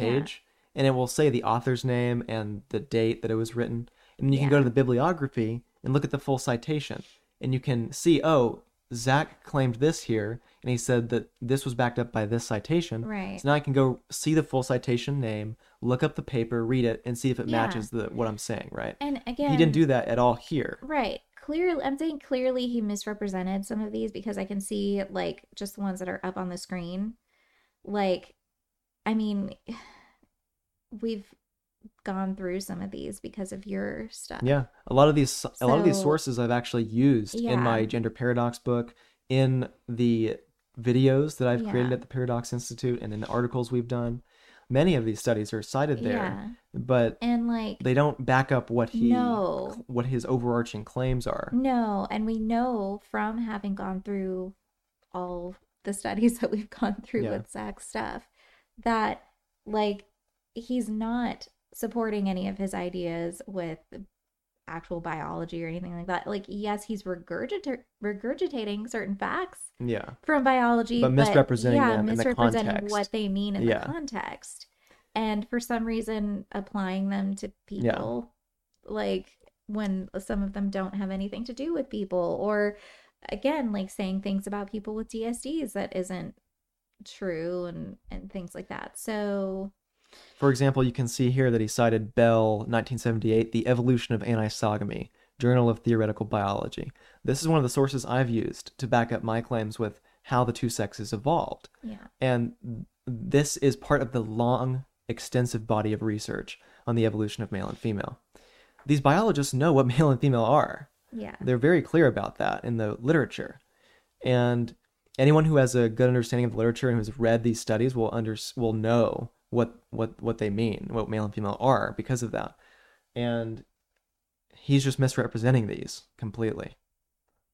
Uh, another thing I want to say is that he's he's shown that he's not interested in clarifying and teaching or helping others learn. He's interested in pushing a specific agenda and making those who are not deeply educated in biology feel overwhelmed with all the complexity and all the citations, but with no helpful method to verify what he's saying. And for pushing i mean it seems like pushing those of us who don't fit like within normal or like average male female like behaviors or body types or you know development into believing that we are something other Yeah. and that's not okay either like that's really messed up and he's leading people to believe that about us too Yeah. like, no. So here's what I will do. So for those of you that are on YouTube and can access the description of this video, I will break down this entire feature length video into timestamp sections, dividing it into the topic. And then for every single timestamp section, I will have peer reviewed citations listed there for every claim. So each peer reviewed citation will be linked to the timestamp. So you can see when we're talking about something or responding to, to Forrest's points, you can see what literature that we're using to back up our specific points. And that way it's very clear instead of what he did, which is just dump sources without linking them to the specific claims. Yeah. Well, all he knows how to do is just like dump stuff and regurgitate and like deconstruct. So, And ultimately, that leaves you with no ability to operate in And the world, no ability to treat people who need help, yeah. no ability to understand ourselves and our society. It's a recipe for just the dismantling of of objective reality, like Yeah. of being able to operate in the world. So that's ultimately what this video is about. It's about obfuscation, muddying the actual truth of sex and sex development and to mm-hmm. make it seem like we're all just we all just exist on this arbitrary spectrum and there's no way to define really anything and it's an awful awful worldview and it's led to so many to the erosion of so many things in our society. Yeah. And to real world harms Yeah. for people who have problems that Forrest will never understand, Yep. like gender dysphoria or like a DSD. Like he's never gonna get it. mm-hmm. Like he's he'll say he does, he doesn't, and he won't. Yep. So whatever. I I just I really hope that he grows a conscience and um stops spreading misinformation cuz yeah, I'd rather not see more people get hurt because Mhm. of people like him. thanks for listening guys i know this was a long one but we wanted to detail out every single point and make sure that we addressed everything forrest said so appreciate you listening and watching and I'm sorry for crying in your ears. I'm glad you got all your feelings out and were able to express all that. Yeah. That was important, I think. yeah. And for people who relate to your experiences or relate to similar things, I think that was helpful too for people to hear. So Yeah. It's still embarrassing, kind of. but, okay. but yeah, Thank you guys. Thank you for listening.